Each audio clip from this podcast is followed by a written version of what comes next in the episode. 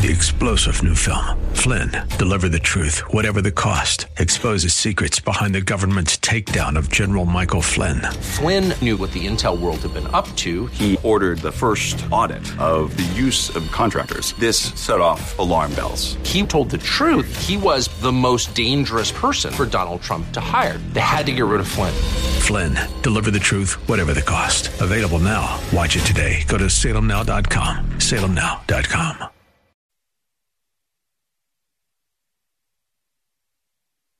This is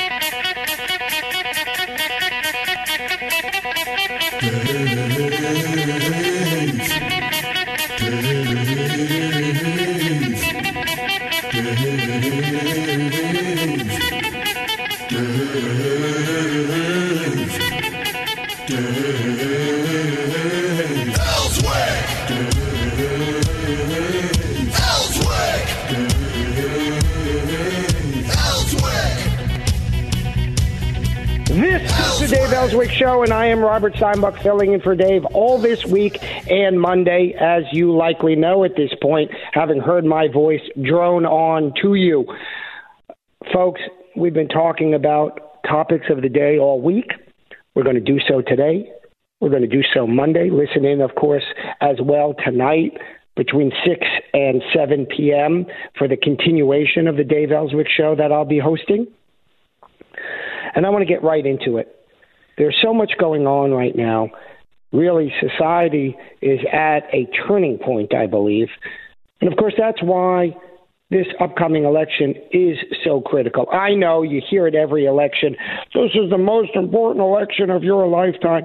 I'm not even going to say that about this election, as I said yesterday. But I will say about this election, it's in the top three. Uh, because I think we can come to that level of precision. W- Ronald Reagan's second election was not the most critical election, in part because everybody knew Ronald Reagan was going to win. We were on a steady course. We were doing well as a country. I'm not saying there weren't problems. There were, there are, there always will be. But that was not one of the most important elections in your lifetime, and everybody knew it at that time as well. Indeed, it's comfortable, excuse me, to be in such an environment where you know the country is on a good, steady, proper course, and we just need to be good citizens and go out and vote and continue the country on that good, steady, proper course. That is not the case here in the sense that the country, under the direction of President Trump, is on the right course but there is a significant amount of tumult and disagreement, and there is a significant chance. Well, let me phrase it slightly different. The the outcome of the presidential election is not guaranteed. We don't. There are people who speak with confidence. I'm sure President Trump's going to win. I'm sure Joe Biden's going to win. Okay, and whoever wins, of course, the, those supporters will say, "See, I was right." But the polls are close, folks. So you need to get out there and vote. Now, in Arkansas, President Trump will win Arkansas, but we've got other elections that are important. We've got the election, of course, of our great Congressman French Hill, for example. There are a number of state elections that are of critical importance. So it really is important to get out and vote. And when I put when I say get out, I put that in quotes because you can vote absentee. I'm going to be voting absentee as it turns out. So, whatever method you choose, this is not absentee voting, is not this mass mailing method that the president and others have aptly spoken out against. Oh, well, you see, you're against you're against having people vote. Well, you're trying to suppress the vote, is what they say, which of course is sheer nonsense what we're against is voter fraud. Oh well, there are not there's no evidence of voter fraud. False. False. There is evidence of voter fraud. Well, well, what I meant by that is there's no evidence of widespread voter fraud. Oh, so, uh, so a couple of responses. So our we've got to wait till we elect a person or put in office a person who actually wasn't elected before we start clamping down on voter fraud? Is that is that the argument? That can't be the argument. That can't be right. And secondly, the thing about fraud is it's hard to detect. Fraud is when a crime is committed but not openly. Right, a, a robbery on a street corner is not a a secret crime. Embezzlement is a secret crime. So embezzlement, I can't get that word out well, can I? Embezzlement is a crime that is harder to detect. Same with fraud. Same with voter fraud. So when people say, well, there's only been this number of cases, no, no, there's only been that number of arrests and convictions, maybe. Not that number of cases. I guarantee it. Because whenever a crime involves fraud, there are acts of that crime that we're unaware of. It's that simple. So, yes, we should be vigilant about voter fraud. It's remarkable to me how the Democrats are not concerned about voter fraud. Oh, well, that's not a problem. Oh, uh, if the if the Russians buy some Facebook ads, that's a problem. But voter fraud, that's not a problem.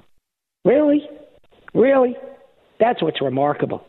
And the irony about the Russian interference claims is that part of them were reflective of of like I said, buying ads on Facebook. Now, I don't want any foreign government buying ads for our local election, but that ad could have been bought by an American. So that purchase, if it was done by an American, would that be an interference in the way the the the Russian interference is interference according to the Democrats? Think about that question for a moment. So that's my now regular pitch to make sure you vote and you do your civic duty. Now, the truth is, I am speaking to the choir, as they say, in the sense that Dave's listeners are a committed bunch of good Americans. Some people say I should be committed. That's a little bit different. In any event, folks, talk to your friends, particularly if you know people out of state in swing states. As I've mentioned before, I was adamant with my sister who lives in Florida that she needed to vote in the last presidential election, and she did. Now, to be fair to her, she may have done exactly what she did, which was wait online for three hours to vote for President Trump. She may have done that without my encouragement slash insistence but I like to believe that I had some input makes me feel good. So if you know anybody in a swing state, reach out to them. A friend of mine told me about a friend of his who was not a Trump supporter in the last election, and he said he's voting for Trump this time. Why? Why? It's really interesting because he realizes that we really are at a crossroads. Now, the Democrats say the same thing. Here's the interesting thing about it both conservatives and the left agree that this country can go one way or the other as a consequence of this upcoming election. And it's really important now. And this is why I said at the beginning of this segment, in the beginning of the show, that this is one of the most important uh, top three elections that in, in our lifetimes. Because the direction of this country could not be more the the alteration of the direction of this country could not be more important and could not be more critically decided by this election. President Trump will keep this country moving in a conservative direction, and we're going to talk shortly about some of those aspects. Or we can go to the Biden administration, which is really, by the way, Biden in name only. Biden historically has been, I think it's fair to say, one could debate this point, somewhat of a moderate leftist, but not now. Now, of course, he's not, he's barely in control of his faculties, and he's largely being controlled by others.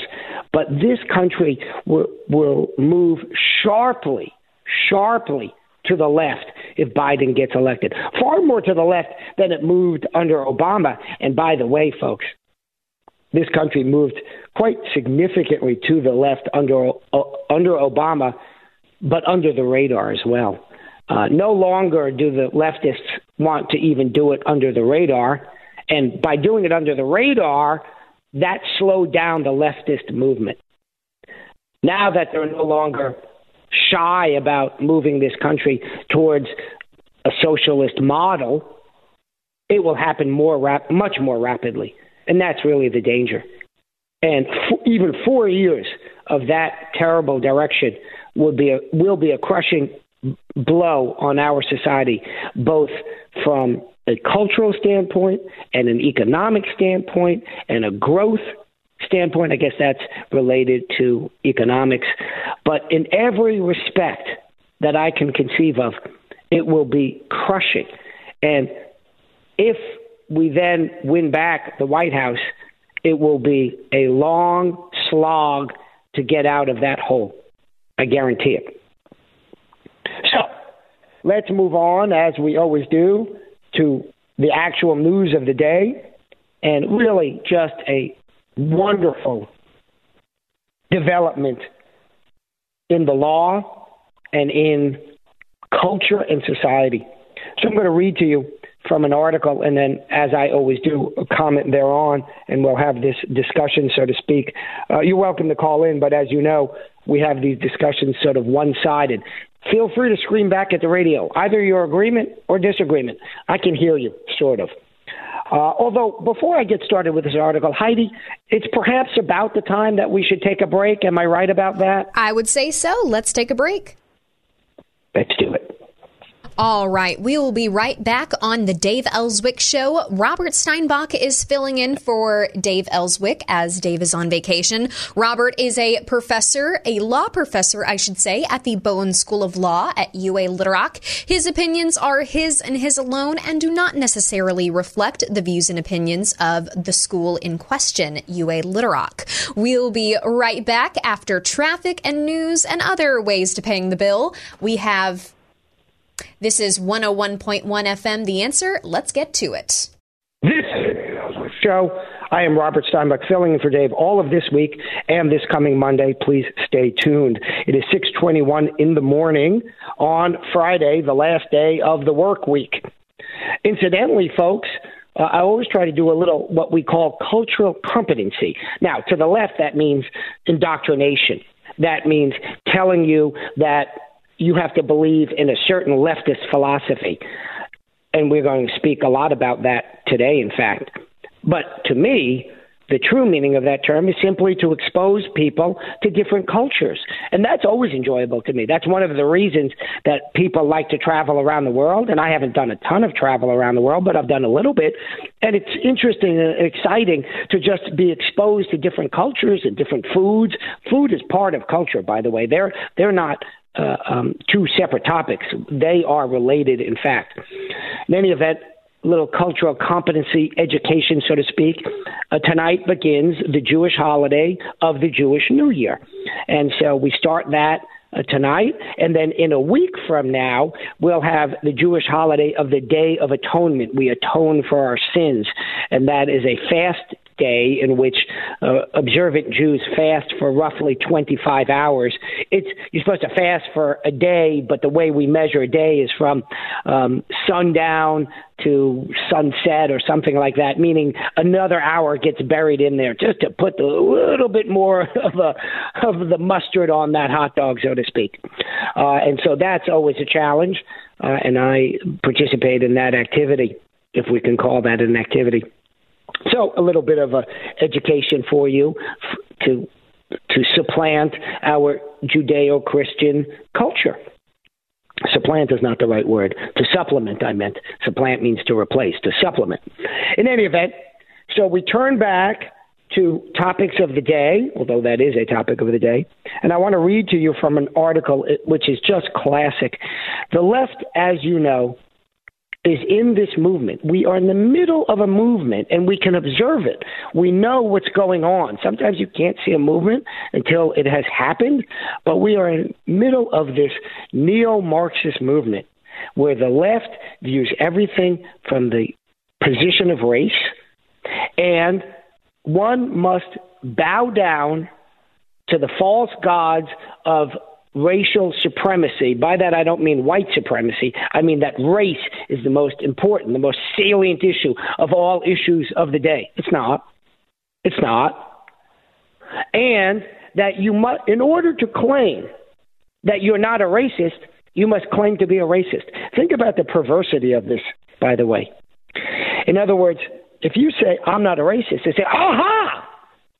That is proof you're a racist. You're a white supremacist if you say I'm not a racist.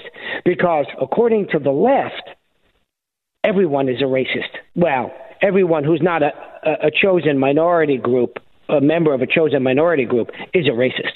Inherently, because of this notion of implicit bias. That means you might say you're not a racist, you might believe you're not a racist, but if we test you, you're a racist.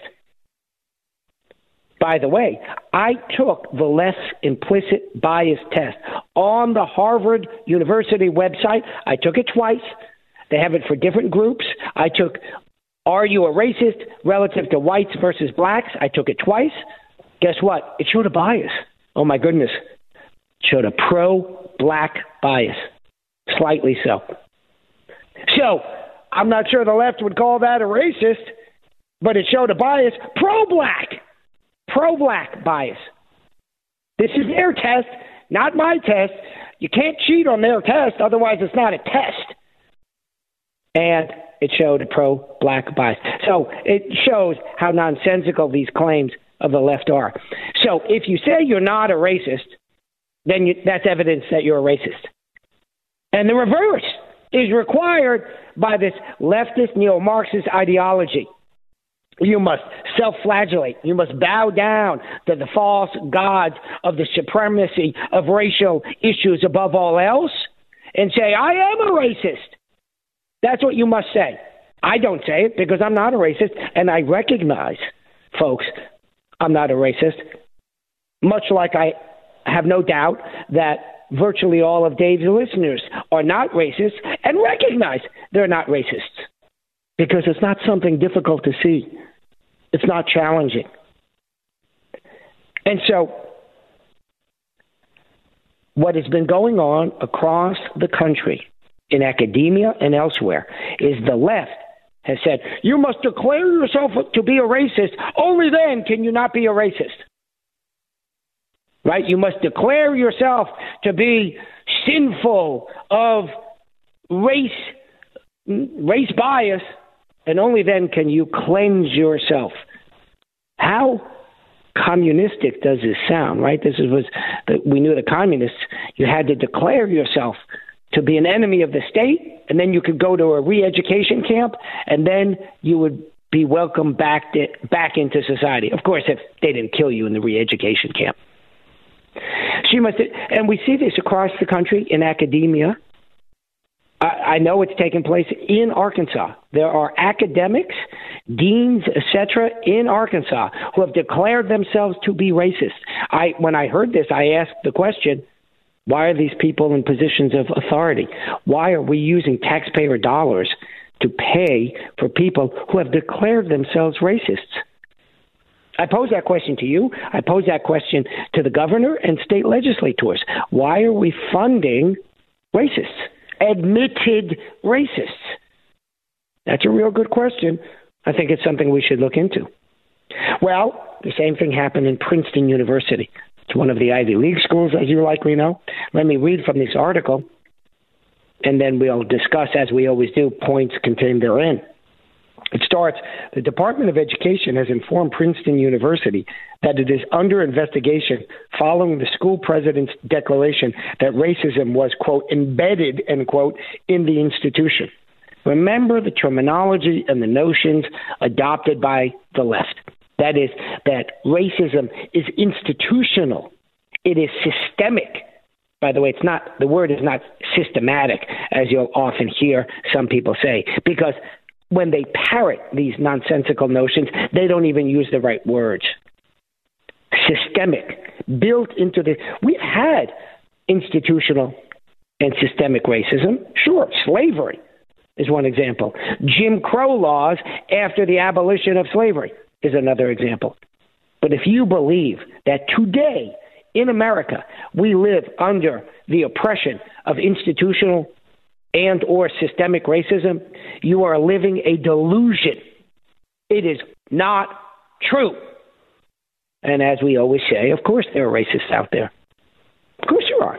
You will never eliminate that. You will never eliminate that until we live in the kingdom of God. You will never eliminate that because you will never eliminate badness. You will never eliminate all bad people. But to say that we live in a nation of institutional slash systemic racism is nonsensical. But All right, Robert, let's stop yep. right there. Let's pick up that thought after the break. We got to get to news. This is 101.1 FM, The Answer. I am Robert Steinbuch filling in for Dave all this week. And don't forget, this coming Monday as well, it's 6.35 in the morning. The sun is starting to come up. It's going to be a nice day. I guarantee it. And, it, and, if, I, and if it turns out not to be, try to cash in. Folks, we're reading about this article, or we're reading this article about how the Department of Education is suing Princeton University because Princeton University is bound down to the false god that you must claim you're a racist. So, sure enough, to trip over themselves in their progressive adoration of their neo Marxist philosophy, the president of Princeton declared that racism is embedded, embedded in Princeton University. Wait, what? Wait, what? Because remember, we live in this oxymoronic world where the only way you cannot be a racist is by declaring that you are, in fact, a racist. Huh? Yep, that's it. And so he declares, the president of Princeton University, that is, that racism is embedded in the institution all along historically, having received federal funding. Remember, these private schools get a lot of federal funding through student loans and many other programs, grants, etc. The taxpayers of America pay for these schools in good measure. To be clear, they have private money as well. Robert, Chris is on the line. Yes. Oh, terrific. We have on the line with Good us morning. Corbitt. How are you, brother? I'm doing good. Well, Chris, we're talking about this topsy turvy world in which we live, in which the only way, according to the left, you can be against racism is if you declare you're a racist. Wait, what? Wait, what? so here's the thing, Chris. I'm not a racist, and I declare I'm not a racist.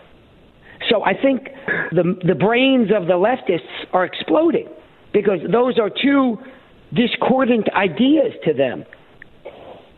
So tell me, Chris, are you a racist? Yeah, well, um, they like to make up for uh, absolutely not. No racism here.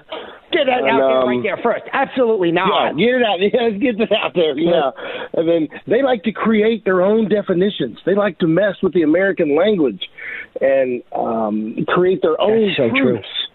And when they create their own truths, Rob, you can't argue with them. Wait, wait, Chris. Wait, you can't have. I don't understand. You don't believe in my truth? My truth? Dude. Wait, wait, wait, my truth. My truth is that I'll have a vanilla latte and and it should have chocolate in it. Wait, what? No, no. A vanilla latte has vanilla in it, and a chocolate latte or a mocha latte has cho- no, not in my truth, baby. My truth. That's a fantastic analogy. Well, Chris, I thought in, in, in the leftist world that we live in, my truth mm-hmm. is the real truth. That's not. Um, did I get it wrong? No. Huh? What?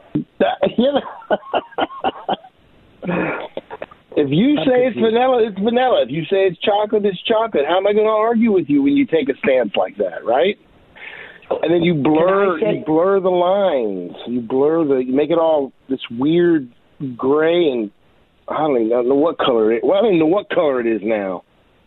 Can I say that I'm Miss America? Uh, in I'm, this I'm day and age, yes. Okay, okay.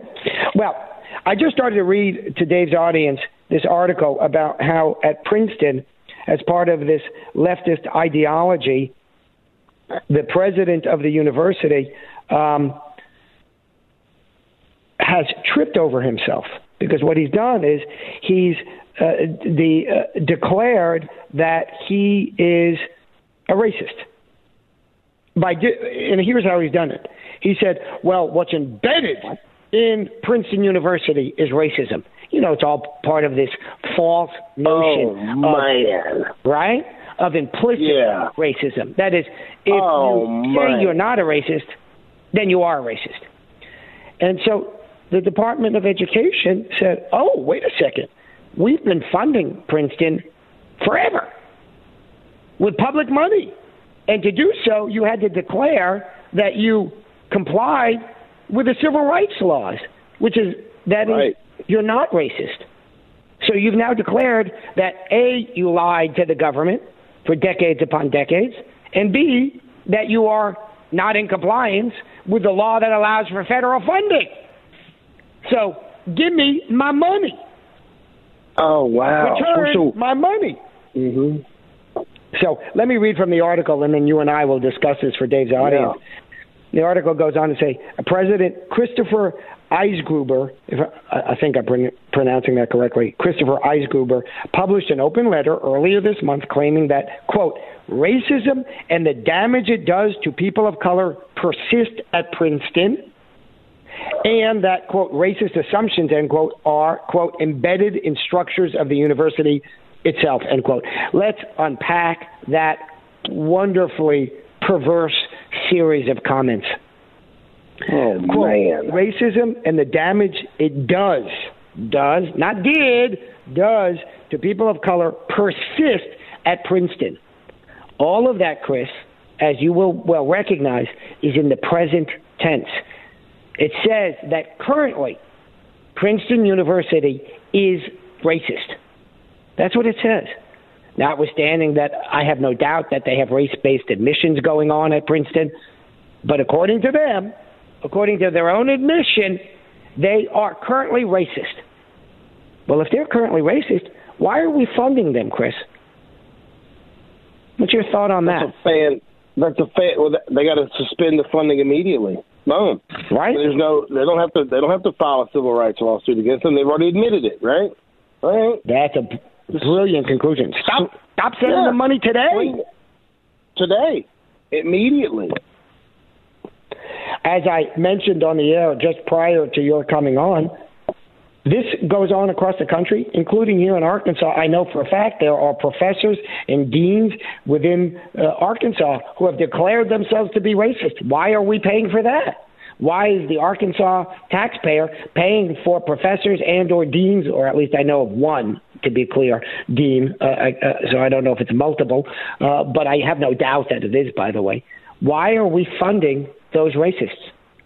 By the way, not my terminology. Yeah. Not, not my terminology. what, what are your thoughts on that, Chris?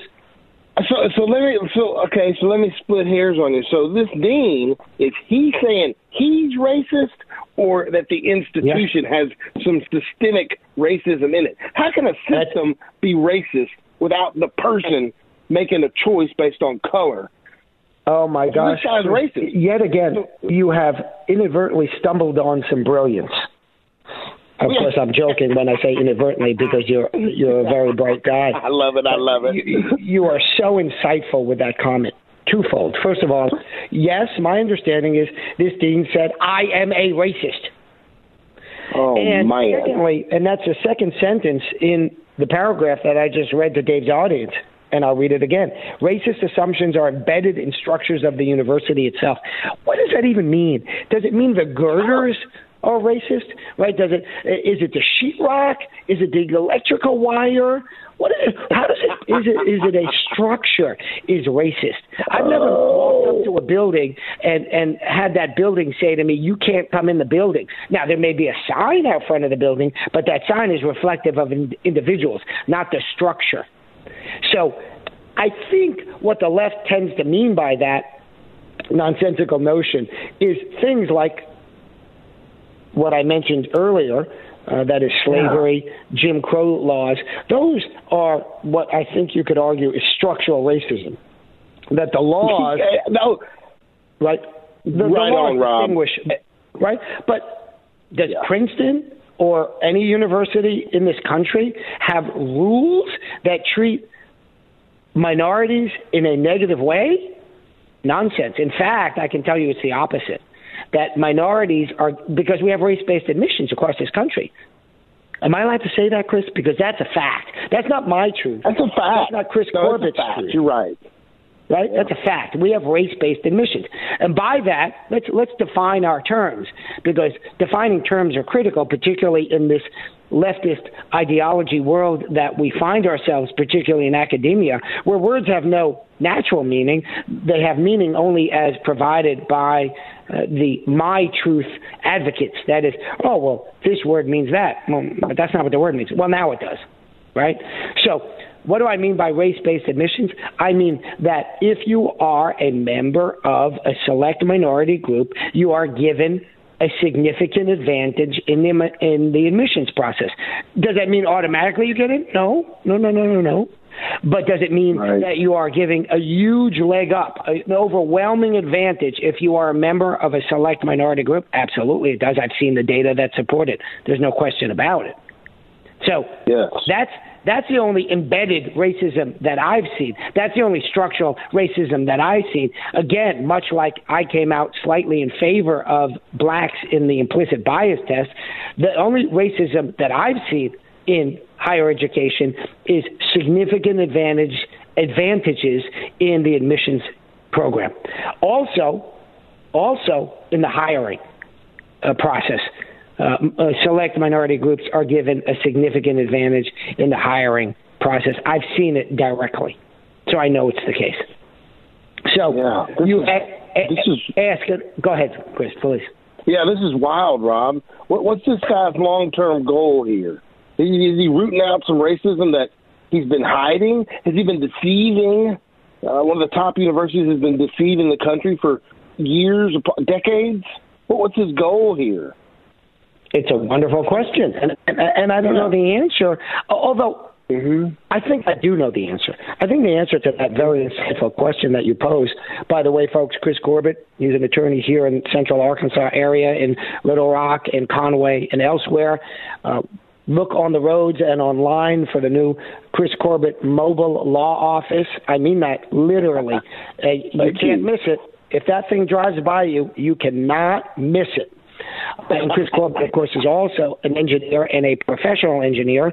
Those are two separate um, qualifications, uh, and he's one of very few professional engineers in the state and population wise in the country. It is a very high honor and distinct uh, uh, privilege to get that descriptor, and you have to take a very difficult test to get it. Anyway, enough singing the praises uh, of Chris Corbitt for the moment. Chris, uh, as I've mentioned before, and I'll mention again, by the way, uh, I'm hopeful that you will, in fact, run for state senate come 2022. I know you are seriously considering it, and so I just mentioned yes. it to the audience that Chris Corbitt uh, might be your next state senator from the Conway area. In any event, let's read on from this article. You know According what, Robert? Le- let's um, let's take yes. a break. I think this let's would probably it. be a good time. So before we get into uh, the reading, let's take our break. We have traffic. Robert Steinbuch and Chris Corbitt are on the line. They are our residential law experts, and so they have more to tell you coming up right here on the Dave Elswick Show, 101.1 FM. The Answer. I am Robert Steinbuch on for Dave Elswick all this week and this coming Monday. Please listen in. Remember to listen in again this evening at 6 to 7 p.m. for the continuation of the Dave Elswick show, as well as Monday, 6 to 8 a.m., and then again in the evening, 6 to 7 p.m. On the line with me, of course, is my regular co host and good friend, Chris Corbitt. Chris is a local attorney here in the Little Rock and Conway area his mobile office, his rolling for justice office can be seen on the highways and byways of the central Arkansas area. And he's also a professional engineer. Now, Chris, before we get back into discussing what's going on in higher education, I just want to mention, as you know already, that our good friend uh, David Allen Bubbis, own, owner of David's Burgers, absolutely the best burgers. Of course, I get the chicken burger. I think it's the only place you can get a ground chicken burger.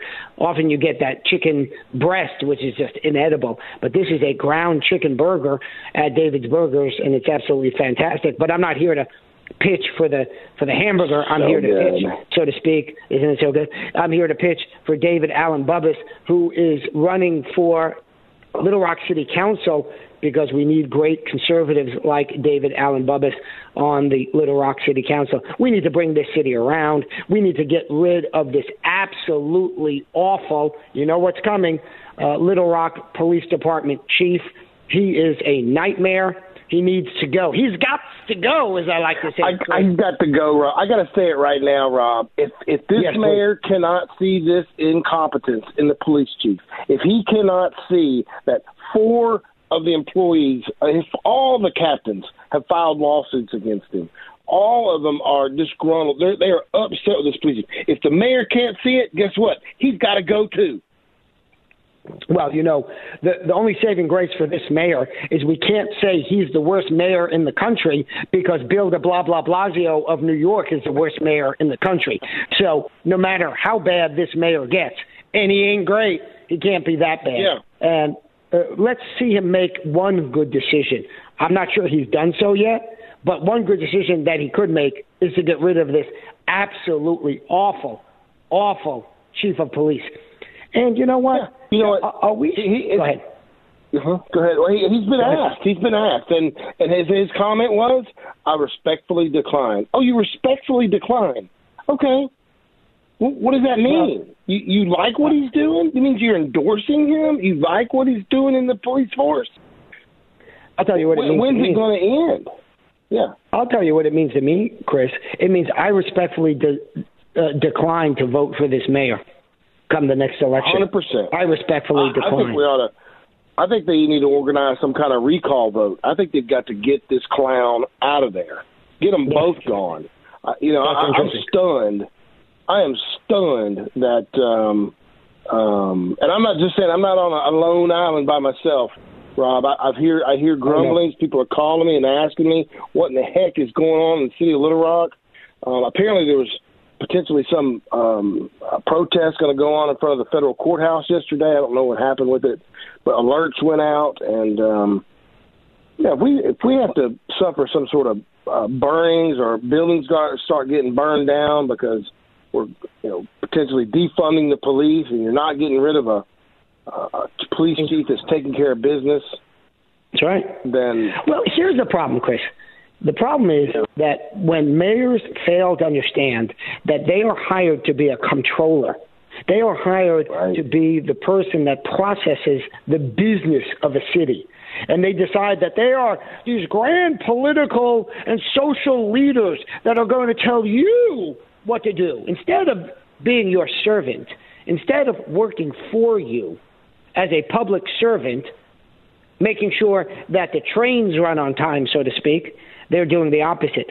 They don't pay attention to the operation of good government, and they declare what is good for you and what you should be doing. Excuse me, I didn't elect you king. I didn't elect you to dictate anything to me. I elect you to keep the trains running on time. And this mayor, and the pri- one of the primary jobs of a mayor in that regard is to operate the police department. And the first tool to do so is to hire a good police chief. Chris, is this right. such a deficient city that they can't find someone from the Little Rock area to be the police chief? They got to bring some guy oh. in from out of town. I think he's from Tulsa, but I don't know, and I don't care. Yeah. Is it so yeah. deficient?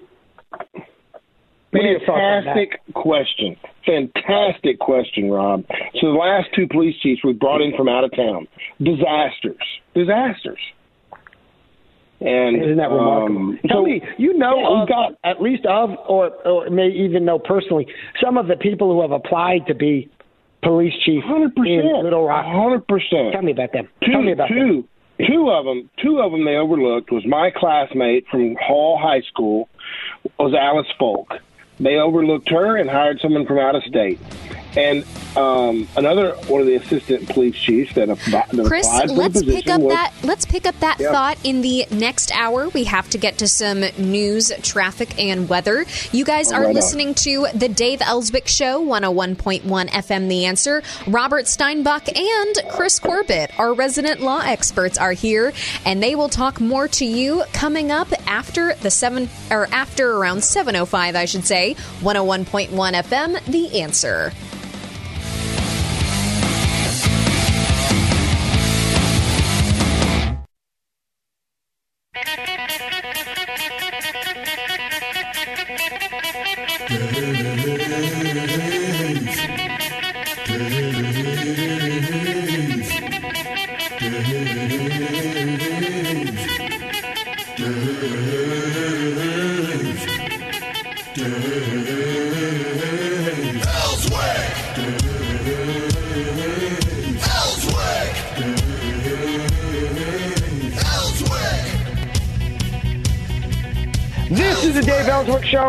Robert Steinbuch filling in for Dave all this week and this coming Monday as well. Dave is on a well deserved vacation in Florida. On the line with me is Chris Corbitt, local attorney here in the Little Rock and Conway area, also a professional engineer, and hopefully a candidate for Arkansas State Senate in 2022. Not this coming election, but the following election.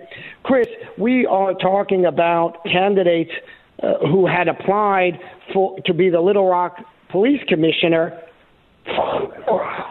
and how this mayor fa- failed to choose them. Before I get to that, I just want to make one mention, as I mentioned earlier in the show, that beginning tonight is the Jewish holiday of Rosh Hashanah. That means New Year.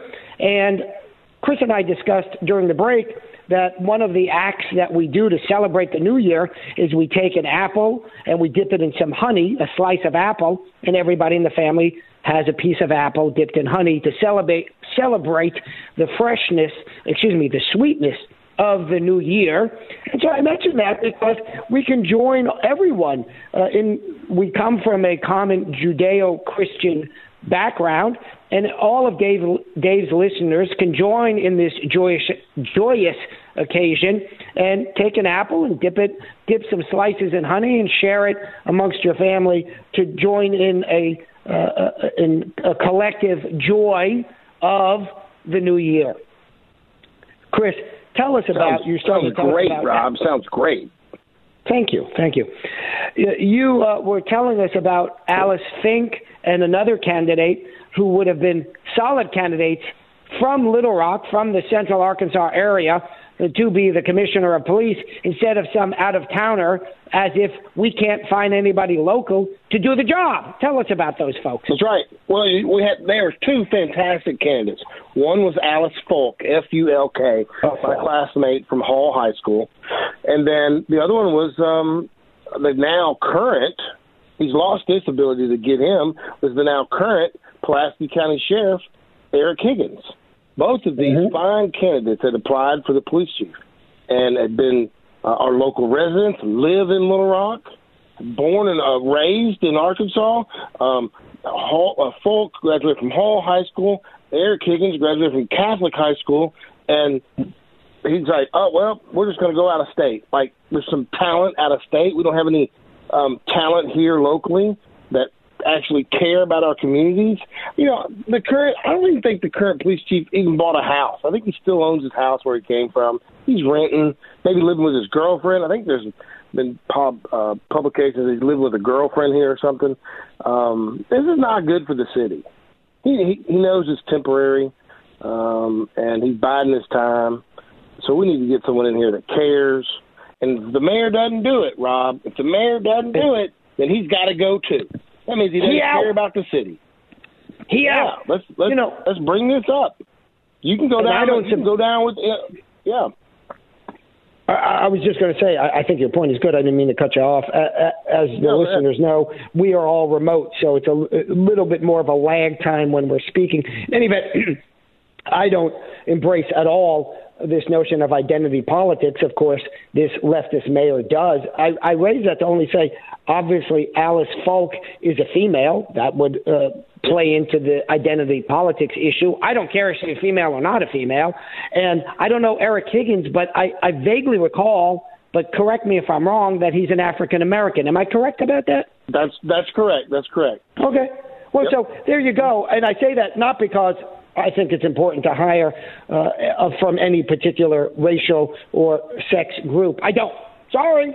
Sorry. You know, I've right. got a crazy standard. It's called uh, the best person for the job.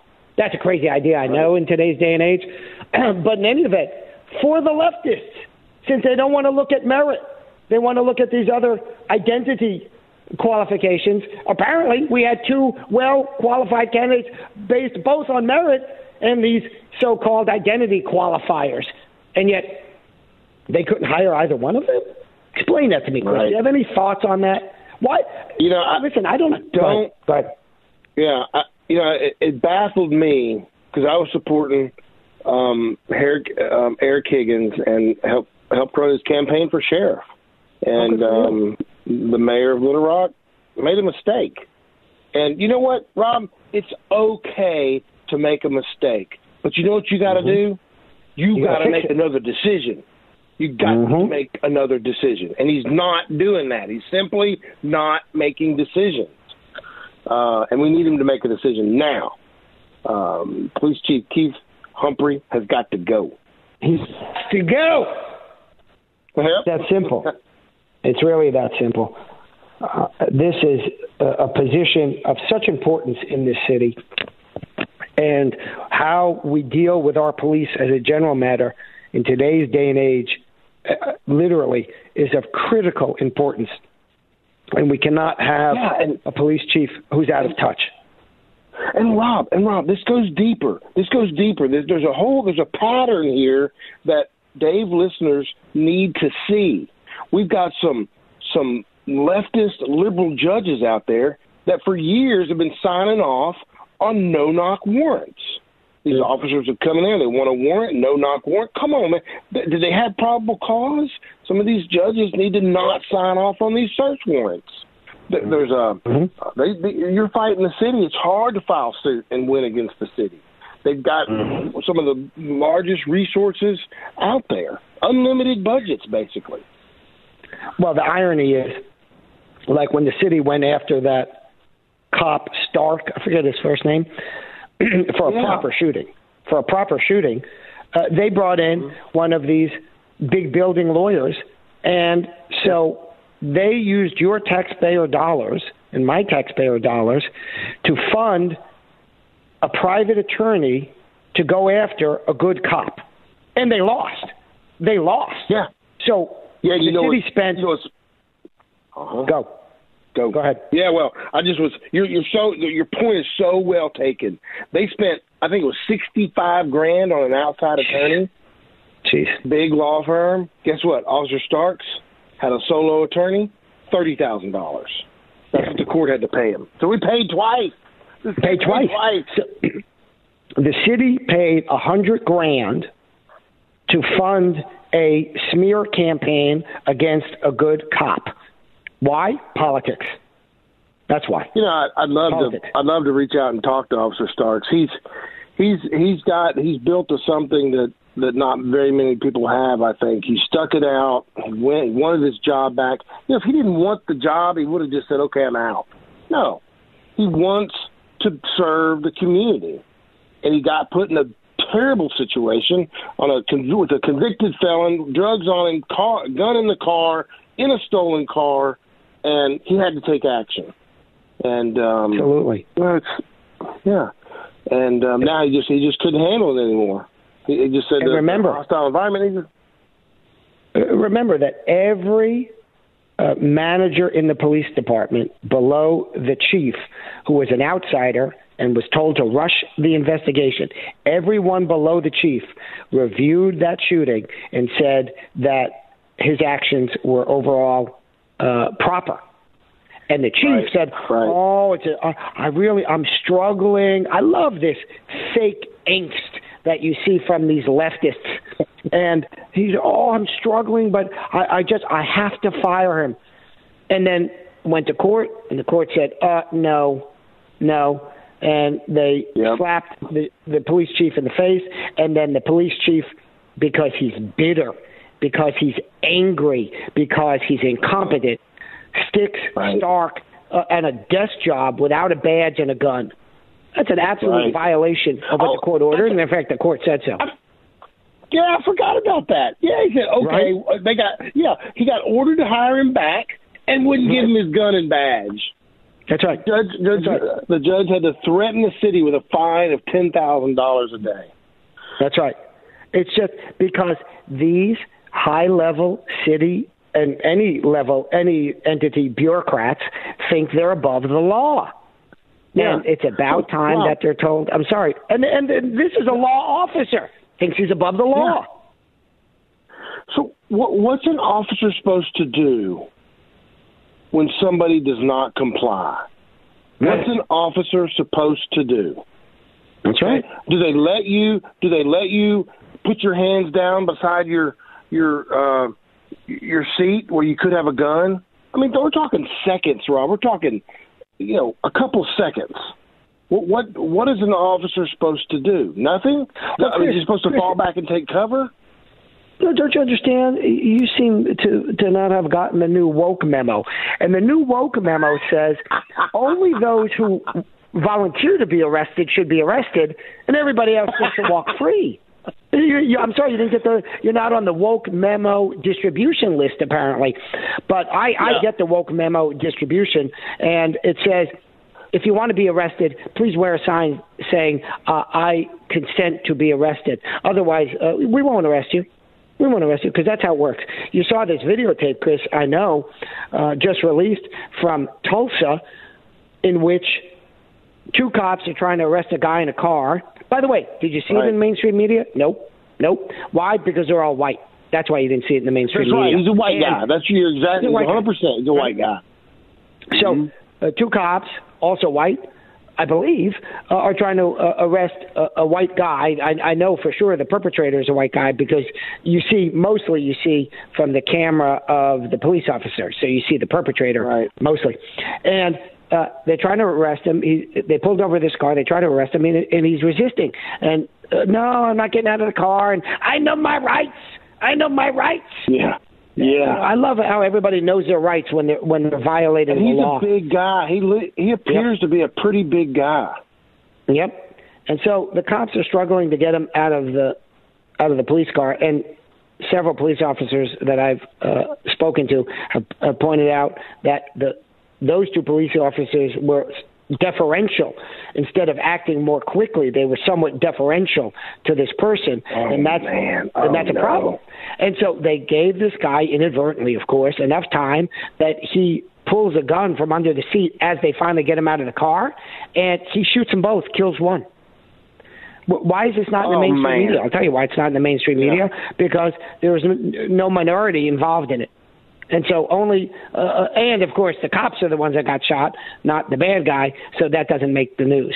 But of course, it's insightful because it informs us why cops, A, have to be vigilant, and B, are often on guard as a consequence of that vigilance uh, for these furtive mo- movements of perpetrators.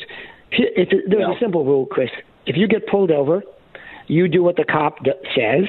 If the cop's being a, a an a hole, well, nowadays yep. most of them have video recordings, and you can you can ask pursuant to a Freedom of Information Act uh, for that video recording, and then you put that on Twitter. Yep. And guess what? I bet you that guy will lose his job if he's being an a hole. Yeah. But if he, but right. otherwise, you do what the cop tells you to do. I remember once I got pulled over years and years ago, and I went to get out of the car just as a courtesy, and the cop said, "No, yeah. no, you don't need to get out of the car, do you?" But he said so very politely, and I realized at that uh-huh. moment, oh, he's saying that for both of our safety, and I said, "Oh, sure, yeah, no, that's not. it. I, I was getting out for your just to talk to you, but no, I can stay in the car."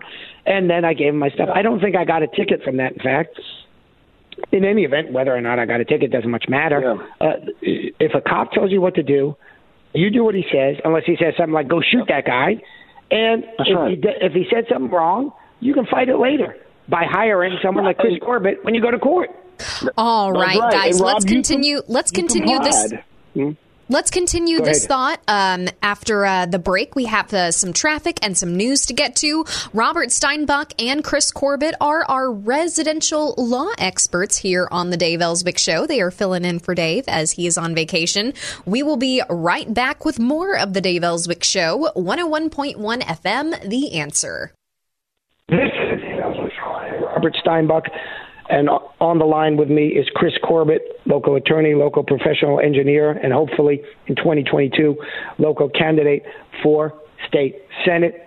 Chris, let's wrap up our discussion of the incompetence of the chief of police uh, of the Little Rock Police Department, and then we're going to come back to what we were talking about after the break at the bottom of the hour, uh, and that is how the woke Princeton has declared their embedded racism, and as a consequence, the Department of Education is investigating them appropriately. Because if you're going to call yourself a racist, we should not be funding that with taxpayer dollars. We're going to come back to that uh, after the bottom of the hour break. But in the meantime, tell us about Alice Fulk and the uh, Sheriff Higgins, who used to be on the police force in Little Rock, and how both of them were candidates to be the police chief. But this local mayor, who is a, a local, he grew up in Little Rock, he's a, an Arkansan. I suspect not even a first generation, meaning I think he's got a lot of history, family history in Arkansas. I don't know, but I suspect that's the case. I, I say that as a compliment, to be clear. And yet he saw fit to hire someone from out of town because gosh knows if here in Arkansas apparently uh, and I'm being mocking, I'm being sarcastic, we're too backwards to produce our own police chiefs. How's that the case? So tell us about these two candidates who are very capable people, uh, as I understand it from you. Yeah, so there there were there were a couple other candidates. I believe there were four that made the finalists. I just knew I, I know which I knew two of. Um, mm-hmm. And um, Sheriff Higgins and his daughter and my daughter played soccer together back in grade school. So I've known Sheriff Higgins for a long time. And prior to that, he was assistant police chief. And then Alice Fulk and I were in high school together. She was a couple years older than me. But these are two fantastic, uh, lifelong servants of in serving in the blue that applied for the police chief job, and um, they they didn't get it. And this is not the first time that, that the mayor has hired someone from out of state. I don't understand why. They do they feel like the the, the grass is greener on the other side or something. They fit. It's just outrageous. And now, as you know, Sheriff Higgins left and he ran uh, successfully for Pulaski County Sheriff. Obviously qualified, right? He won the sheriff's office, and um, now they've got over four of the captains that filed suit against the current police chief, and the, the current mayor still doesn't see the writing on the wall. Oh no, he's fine. We're going to work through this. Uh, no, something's going on here. It's really remarkable. Um, uh, I can't understand that thinking, but I yeah. suspect it's part of this echo chamber that happens. I remember when a dean, let's just say a dean here at a local law school, uh, after President Trump was elected, sent out a memo uh, bemoaning essentially, saying this was the worst election season in my lifetime or the most difficult election season in my lifetime, and we've got counselors for you. Counselors. Uh, I, I don't remember anybody saying that there were counselors available when uh, when we uh, elected Obama right? But when oh, we got counselors for you, and then of course they try to backpedal it. Well, oh well, the counselors weren't for the election per se, but it's this and that and the other thing. First of all, I don't believe the backpedaling, uh, and second of all, it just shows you how these people live in an echo chamber.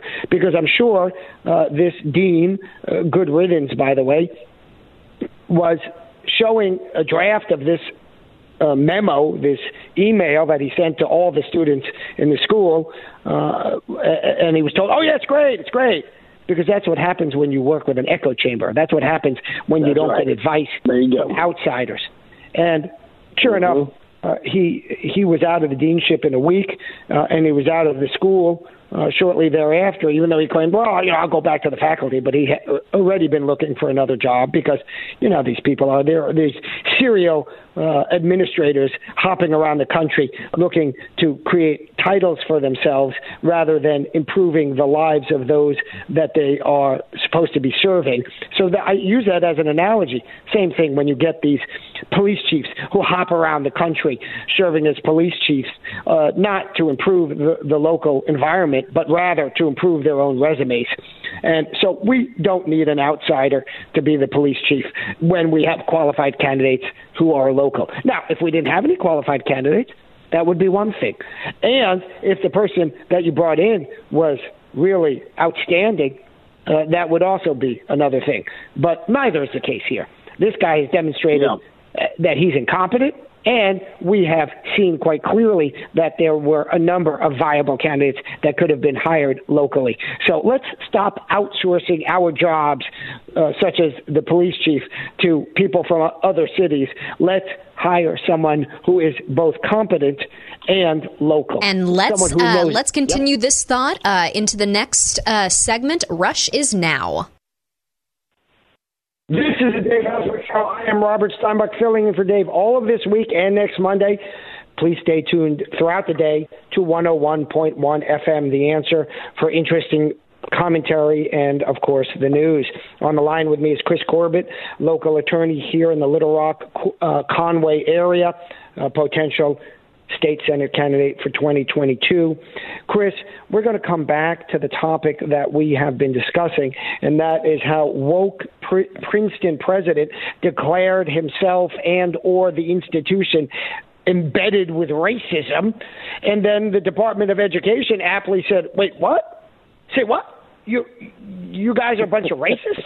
You've got racists in your bones. The beams are racist. The electrical wires racist. Well, maybe we shouldn't be giving you some money from the public fisc, from the taxpayer dollars, if you're a bunch of racists. And I've told you, for example, that academics across this country and in Little Rock uh, and in Arkansas have declared themselves racist as a uh, as part of this woke new religion that they are adopting, and I think we should be looking into every racist that is a, a public education academic because I don't want to have hired or keep employed any racists the the government has made clear that one of the ways you can get fired is if you engage in a pattern of discrimination. Well, if you're a racist, how ain't you engaging in a pattern of discrimination?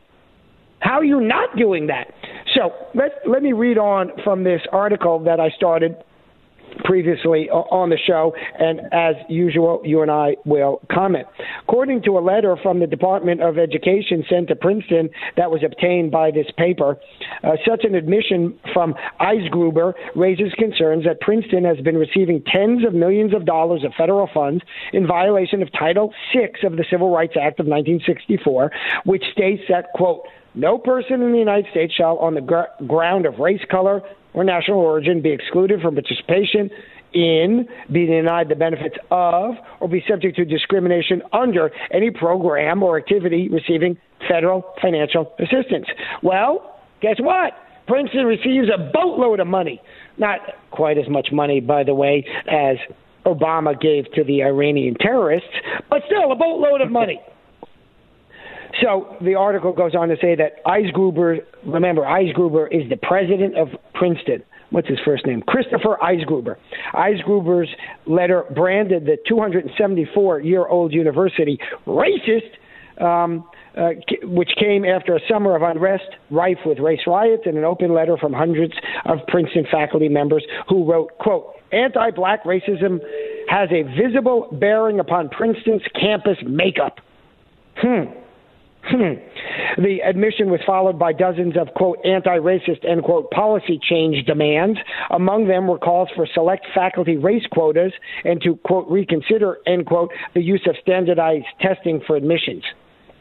So let's talk about that last point, Chris, if you will. First of all, uh, there were calls for select faculty race quotas. Well, those essentially exist already, meaning that uh, race right. is a dramatic component in hiring and admissions across this country in institutions of higher education. So while they may not have a strict number that defines a quota, uh, benefits are given based on select few racial categorizations, uh, and that we must reconsider the use of standardized testing for admissions is yet again a movement, uh, a, a step in the movement to move away from merit, merit in hiring and merit in admissions.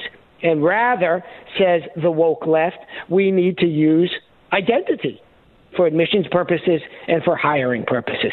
Think about that for a moment. We need to use identity ah. because that's the the neo-Marxism. Neo-Marxism right. takes the construct of a Marxist approach, which was based on class, and said your class determines your outcome, and now the neo Marxism says your race determines the outcome.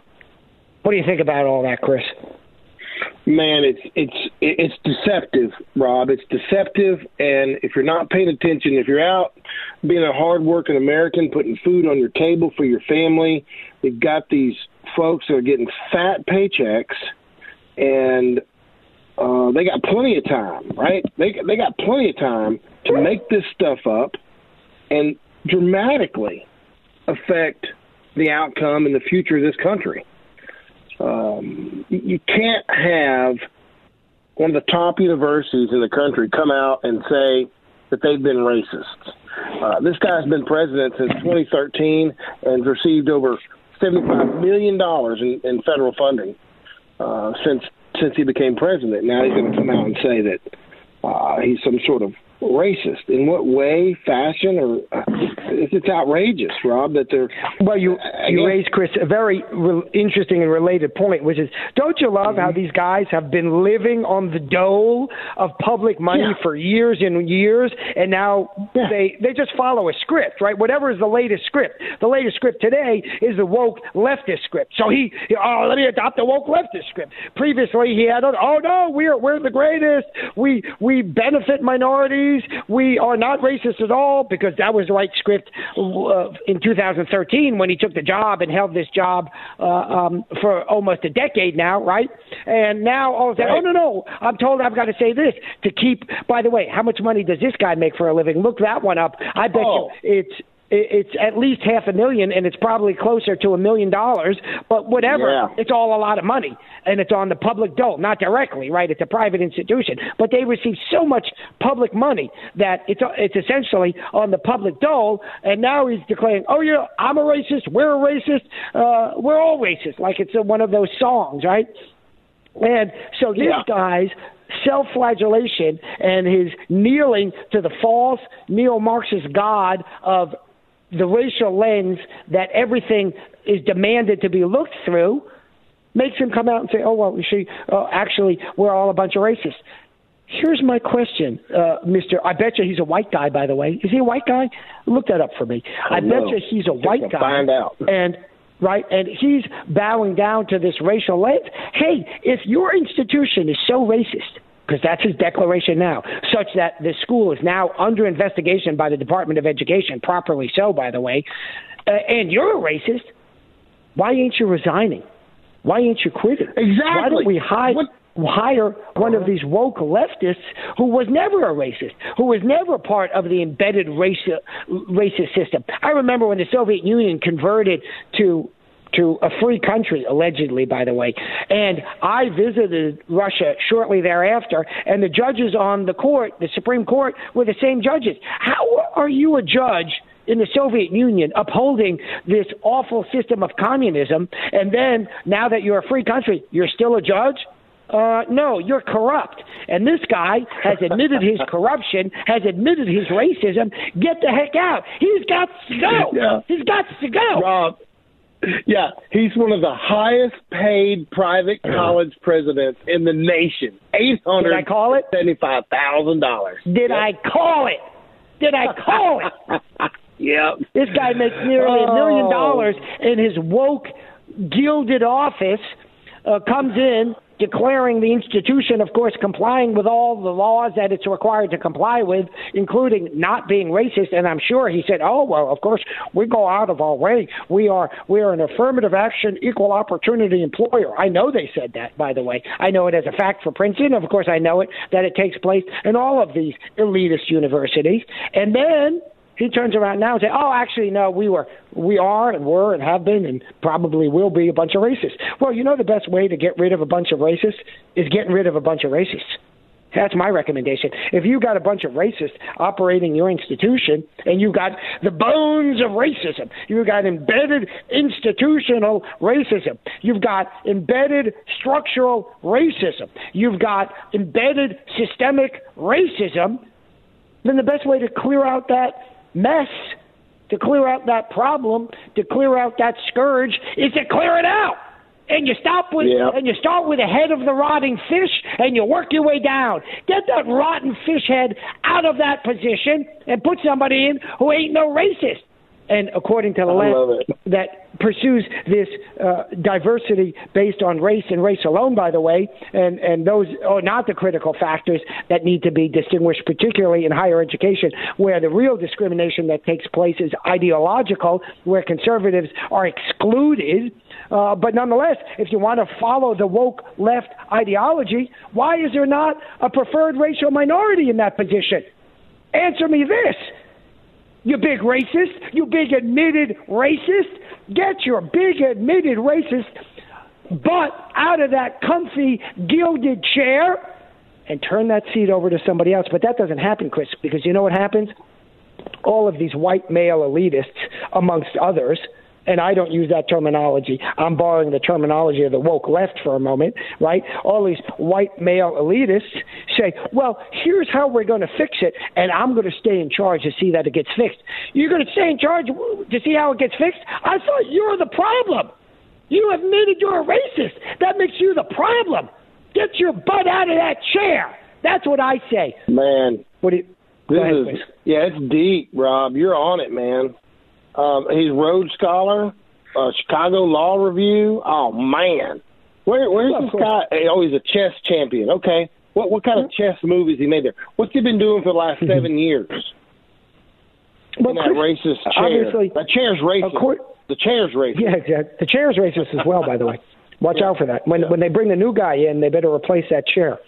Uh, That's right. here's the thing: those actually sound like good qualifications if you looked at merit, Chris. But you see, merit is not a factor that the left wants to look at. The only factor that the left wants to look at is race. He failed that test.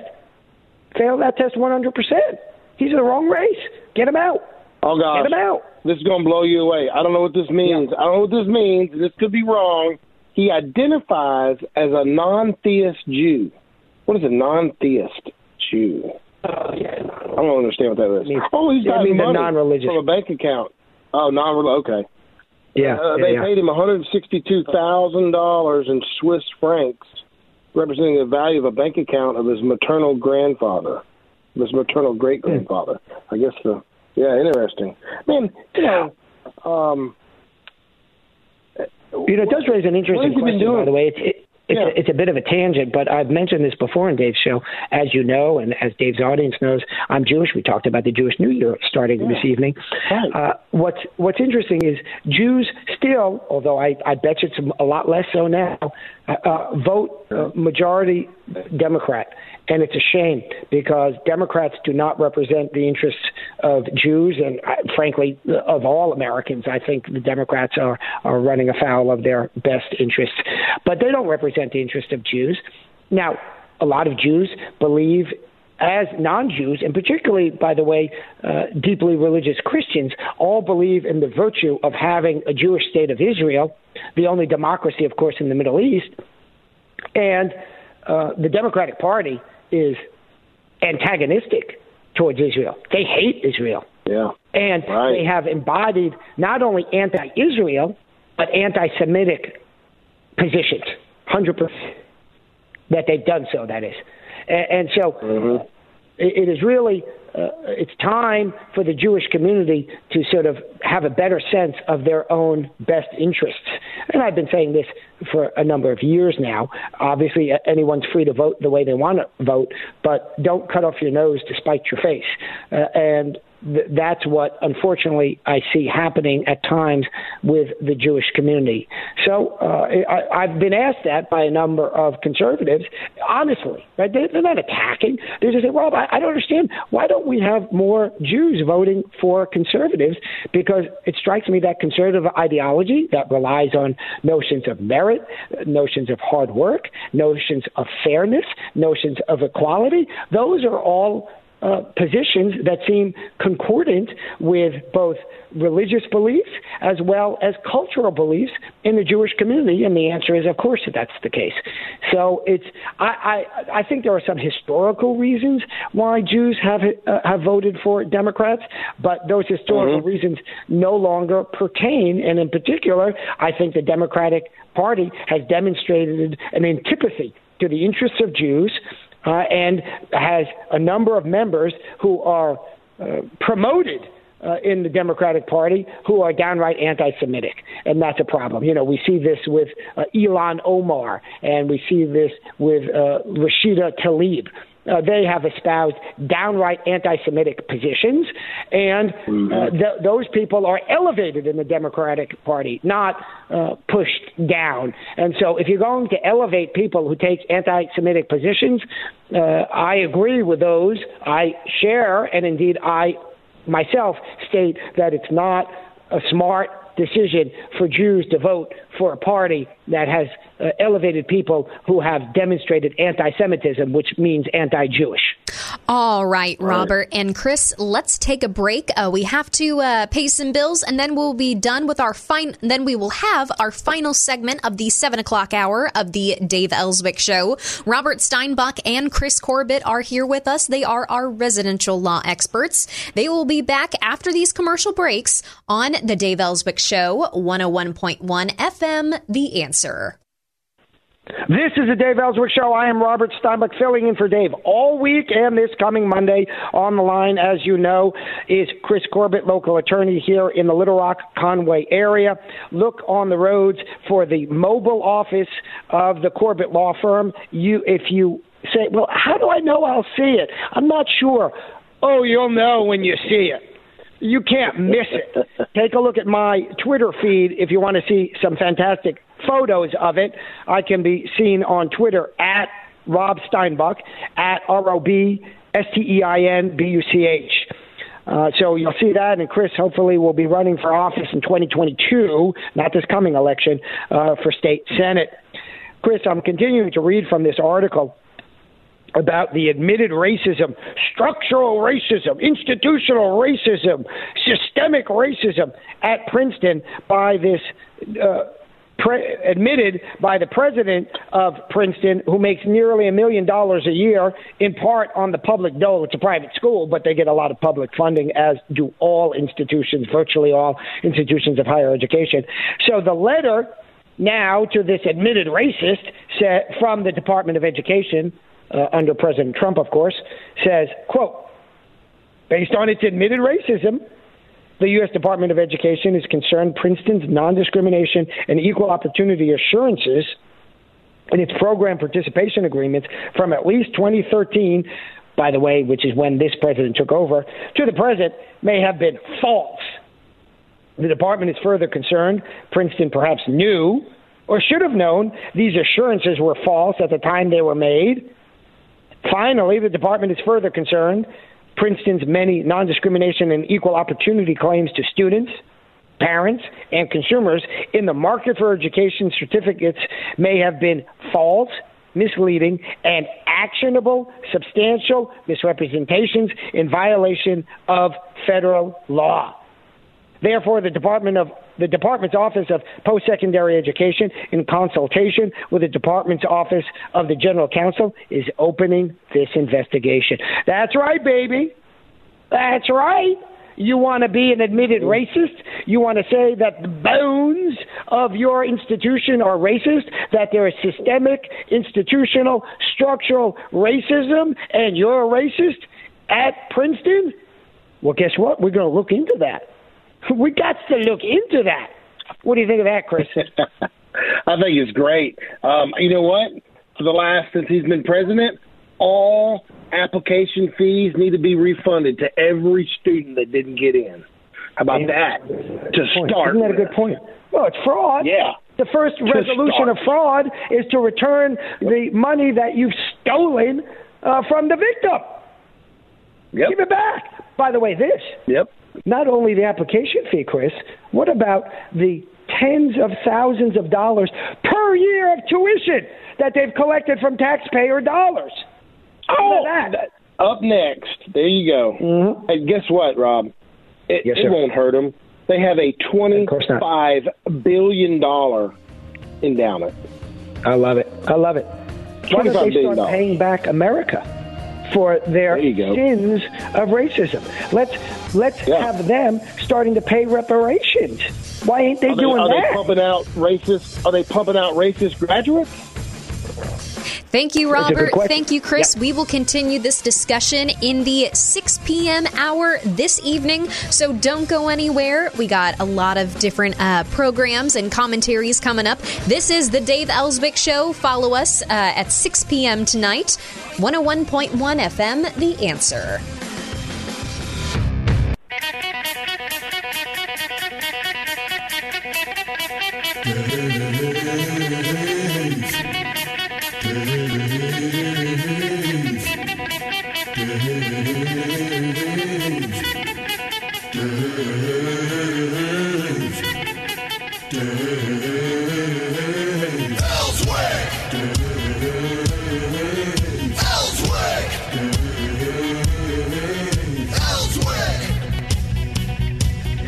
This is the Dave Elswick Show, and I am Robert Steinbuch filling in for Dave all week and this coming Monday.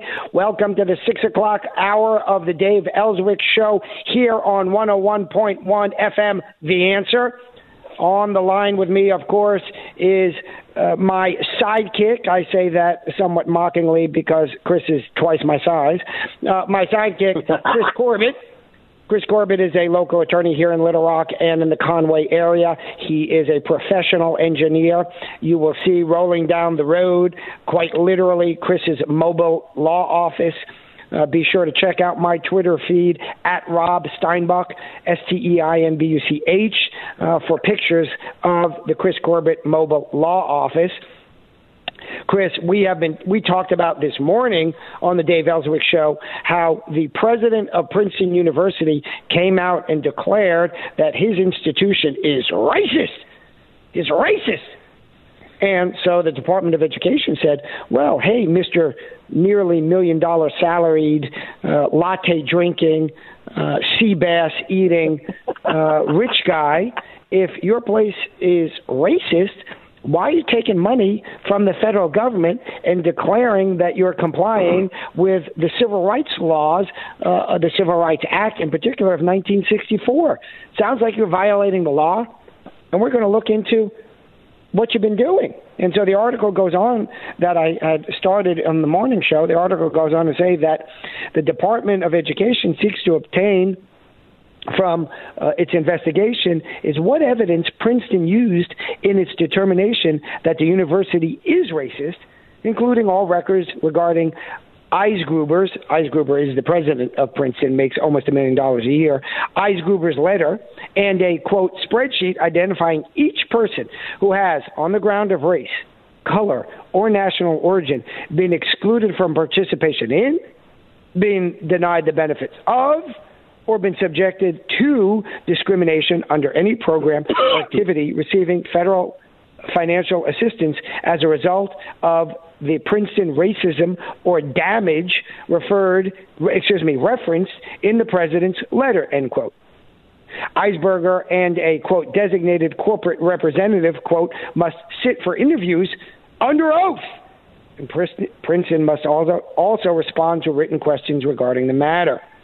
Mul- multiple people familiar with the matter have confirmed that the letter's validity and assert that this investigation is not political. Instead, they insist that the department has a legal obligation to investigate a supposedly self admitted violation of the federal civil rights protections. The Department of Education regularly investigates universities for violating Title IX of the Civil Rights Act, and it did so under Obama. Uh, in its handling of campus sexual assault and misconduct allegations, this investigation, while, I not, while not identical, could prove similar. Chris, these lefties can't have their cake and eat it too. They can't, at one point, claim that they are not discriminating, taking all sorts of money in applications, in tuition, in donations, in federal funding, and then turn around when the woke left tells them, oh, wait a second, uh, as part of the re education camp, as part of the neo Marxist movement, if you are going to uh, be woke, you need to claim that you, not only you are racist, you need to do that, you need to claim that your institution is institutionally, is structurally, is systemically racist. And so, sure enough, bowing to the false god of neo Marxism, the president of Princeton, who makes nearly a million dollars a year, says, "Oh, yep, that's us. That's us. We be a bunch of racists. The institution, Rob. the institution is racist. Well, now they're Yeah. under investigation. What do you think of that? Man, let's let's put this in uh, perspective. I'm going to say some big numbers here.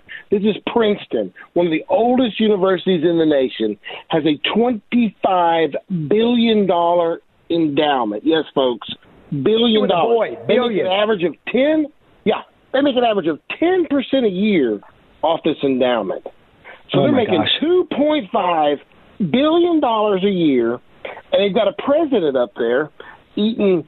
Uh, now he's not eating rice and beans, folks. He's eating rice and beans next to his what'd you call it, Chilean sea Oh, yeah. bass, right? Yeah, Chilean sea bass, exactly. Yeah, and this cat thinks that Princeton is racist. And for the last seven years as president, he's done nothing to eradicate racism in Princeton. So let's break this down. Who's racist? Are they producing racist students?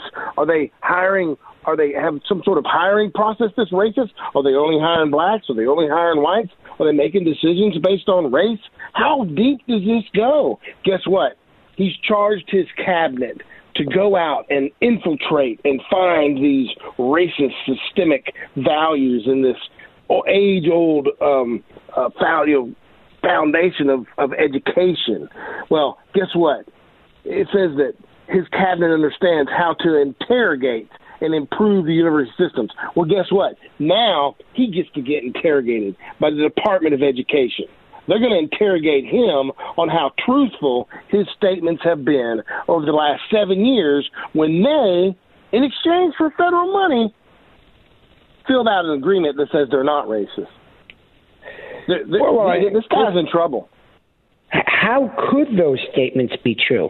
Either you've been systemically racist and are systemically racist, or you haven't been and aren't.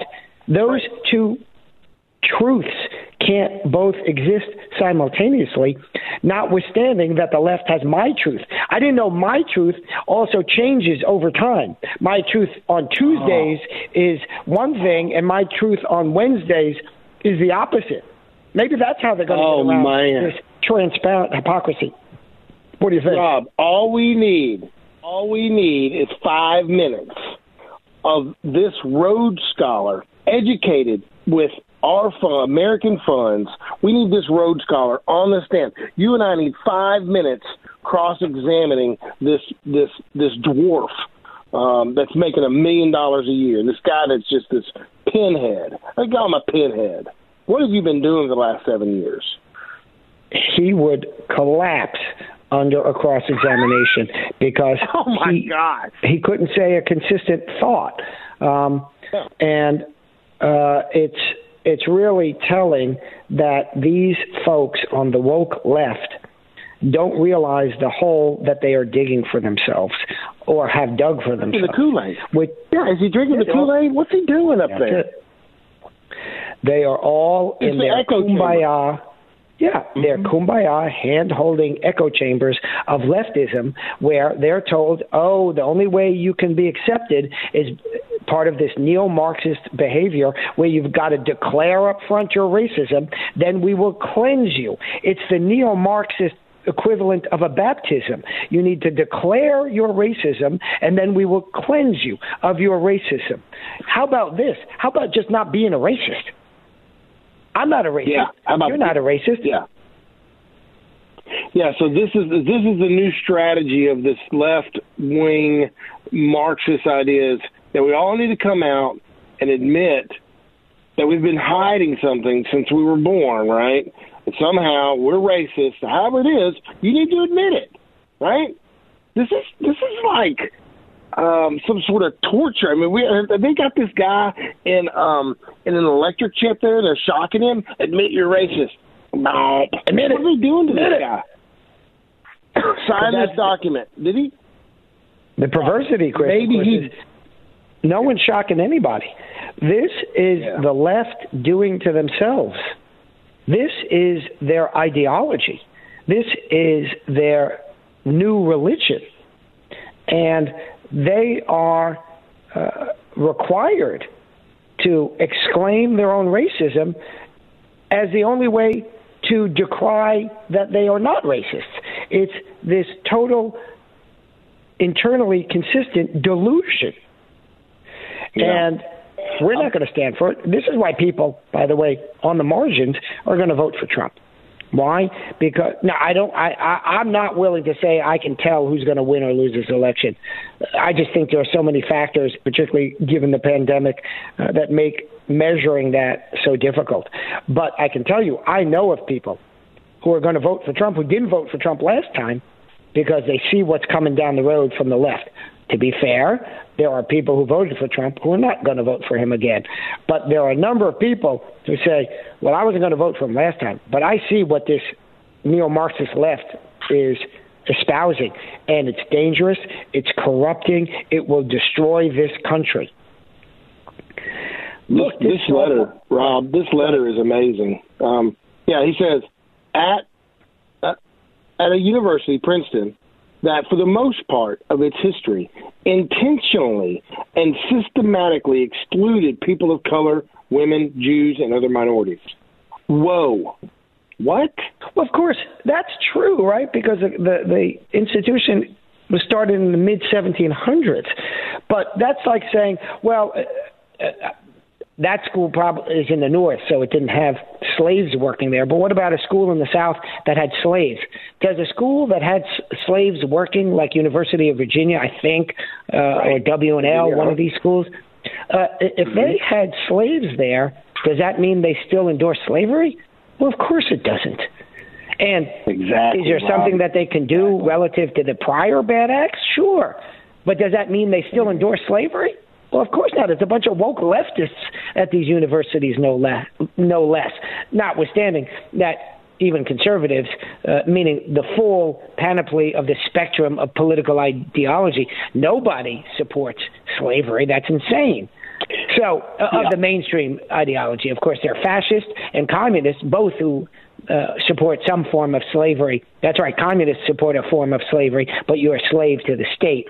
Uh, and now, you know, if you have letters to write how that is somehow morally distinguishable from the slavery that existed in the United States, uh, go take a look at what happened under the Soviet Union, okay? Because yeah, uh, they exactly. murdered. Uh, exactly. Um, tens, if not hundreds, of millions of people under their form of slavery. So I'm not going to sit here and try to judge which evil is more evil. They're all evil.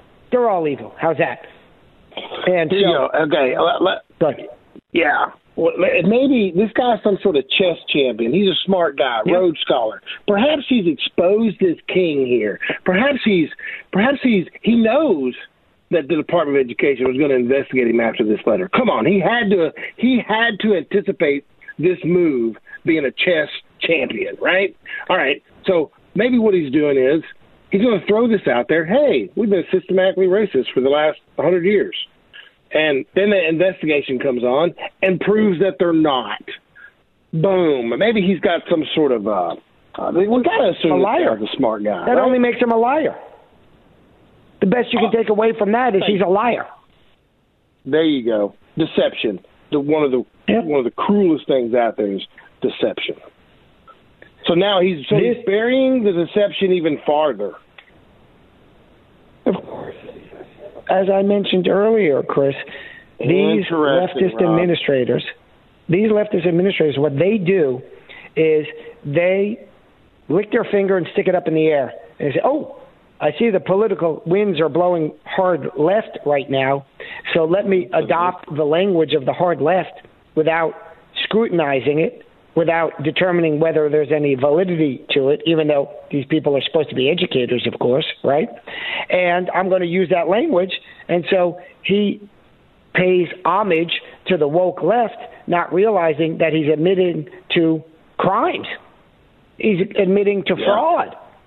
And now he's yeah. going to be subject to an investigation, and rightfully so. Yeah, absolutely. Yeah. Let's just see how deep it goes. Absolutely. Um, Heidi, is it time for us to take a break? I was just about to say, let's Terrific. take a break, guys. Um, Robert Steinbuch and Chris Corbitt, they are our resident law experts. Robert Steinbuch is a law professor at the Bowen School of Law. His opinions are his and his alone and do not necessarily reflect the views and opinions of UA Little Rock. And Chris Corbitt is a law professor, is a law person and an engineer. so we will be right back uh, with more on the Dave Elswick Show, 101.1 FM, The Answer. This is the Dave Elswick Show. I am Robert Steinbuch, filling in for Dave all this week and this coming Monday as well. Please stay tuned for other interesting and exciting programs throughout the day on 101.1 FM The Answer, interesting commentary, and of course the news throughout the day. I'm talking with Chris Corbitt, local attorney, local professional engineer in the Little Rock, Conway area, and likely, I think, candidate for state senate come 2022 in the Conway area. Chris, related to this wokedom that we see at Princeton University that is now subjecting them to investigation by the Department Department of Education. About a month ago, and we reported on this when it happened as well. About a month ago, the uh, Department of Justice sent a letter to Yale. And I want to read a little bit from that letter uh, to reflect upon the misdeeds going on there and set it up as a contrast with what's going on at Princeton. So, in the letter to, from the Department of Justice uh, to the representative for Yale, the DOJ writes, I write to notify you that the U.S. Department of Justice has determined that Yale University violated and is continuing to violate Title VII of the Civil Rights Act by discriminating on the basis of race and national origin in its undergraduate admissions with respect to domestic non transfer applicants to Yale College. Yale's discrimination is longstanding and ongoing. So, w- what are they talking about there, and how does that relate to what's going on in Princeton? Because it's really remarkable. It's what I said earlier. Princeton claims that it has been racist all these years, that it is keeping out, to be clear, minorities. It is adversely treating, I should say, minorities. I don't know if it means it's keeping them out or it's doing something else. I'm not sure what that form of woke racism is, but the left, as embodied by the president of Princeton, who claims that Princeton is structurally racist, claims that the university is harming select minorities. At the same time, what is really going on is what's reflected in the letter by the DOJ to Yale, which the DOJ says that there's discrimination going on. Oh, so we're on the same page? Uh uh-uh. uh. Uh uh. It's the opposite. It's exactly what I said. The DOJ correctly says that Yale, like Princeton, like every other university in the United States, and they receive overwhelmingly public funding to do this, discriminates against whites and against Asians. That's who it discriminates against because it gives overwhelming preferences based over. Uh, I'm going to use it twice. Based overwhelmingly on select racial categories. If you are a member of a select racial category, you get an overwhelming benefit and consideration in two aspects in both admissions and hiring. In both. So, oh, yeah, there's racism going on, but not the type that the president of Princeton claims, because he claims there's discrimination against select racial minorities, and the Department of Justice has pointed out correctly that there's discrimination in favor of select minorities. That's the perverse world that we live in, where up is down, left is right. Why? I ask you, Chris, and I'll tell you briefly, and then I'll take your comments. Why? Because to the left, there's no truth. There's my truth. My truth. My truth. When I read the label of my mayonnaise, it doesn't say my truth as to the ingredients. It says the ingredients. And they better darn well be the actual ingredients, not somebody's my truth version of the ingredients. What do you think about all that, Chris? That you you got it. That is a fantastic point, Rob, and it is perverse. Um, the deception um, that is being uh, perpetrated on the students of these Ivy League schools, Princeton, and Yale, the deception on the employees. Um, this is this is it is remarkable. It's outrageous. It makes me want to puke. I'm sitting there reading this, going, "Really? Wow!" And these are universities, Rob, that have billions of dollars in endowment, billions with a B. These universities are benefiting from a free and capitalist society that is supposed to supposed to help them out, but in turn, they've been deceiving the public and now have admitted that they that they have these racist policies in place, all the while charging premiums for tuition. I, I ran a little calculation here, Rob. Princeton, 8,600 students at a, at a, at a tuition cost of $200,000 for four years. That would cost them $1.7 billion a year. Maybe maybe the DOJ can say, okay, guys, for the next 10 years, you're going to have to be free tuition. But guess what? They could give free tuition to every student for the next 10 years and still make a billion dollars a year off their endowment. Well, that's really remarkable, isn't it? In other words, they can give out free tuition and still be profitable uh, based on their endowment alone.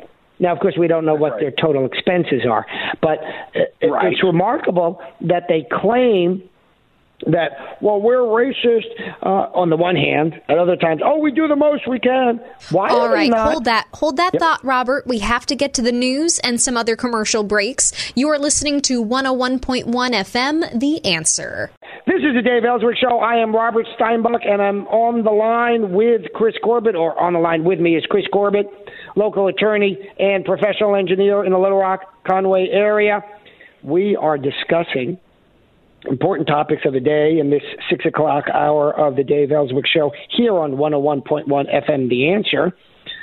And of course, we're talking about this paradox the paradox of where woke Princeton president declares, We're racist. And that claim of racism is a claim of racism against, harmful to certain racial minorities and while at the same time the reality is exactly the opposite, as reflected in the letter by the Department of Justice to Yale. The letter from the Department of Justice to Yale says you are giving overwhelming benefits to certain racial minorities that serves to function as discrimination against Asians and whites. And that's discrimination. So, on the one hand, Princeton says we discriminate against racial minorities, and on the other hand, the Department of Justice has demonstrated, has highlighted that, in fact, it's the opposite. But in this new woke leftist world of neo Marxism, in which everything is viewed through the false eye of race, they are bowing down to the false god of having to exclaim they're racist. And now, this president of Princeton, who is extremely intelligent and well educated, has boxed himself in. It's somewhat ironic because I suspect that that phrase, boxing oneself in, comes from chess, right? You can box your king in a position and then checkmate. And he's a chess master, apparently, as Chris has found out. Mm-hmm. Uh, yet he's boxed himself in. He is going to be under investigation for both civil violations and criminal law violations of having lied right. to the federal government. What's he going to do, Chris? Rob, Rob, it's either it's either like we discussed before. If we, if we and I, you and I had a chance to put him on the stand under cross examination, you're either lying now or you were lying then. Which one is it? A colleague of mine used that line aptly when a colleague of mine used that line in court, it said, you know, the other side's either lying now or they were lying then. Can't be both because they've said completely diametrical statements. And the judge says, either way, it ain't good. That's right, it ain't good. you do not want to be in that position. And he's boxed himself in. No, he's really. got to back up. He's got to back this dude up. He's broke. And the only. Go ahead.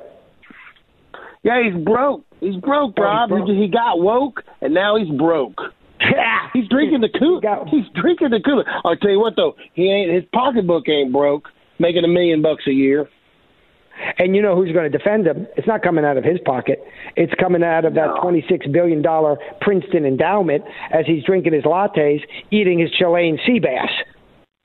So, well, I you know, uh, love... let me let me let me make it squishy here, Rob. Does he have some academic freedom to come out here and and make some uh, launch off into some investigations that, or research that may be controversial? Uh, I don't think so. No.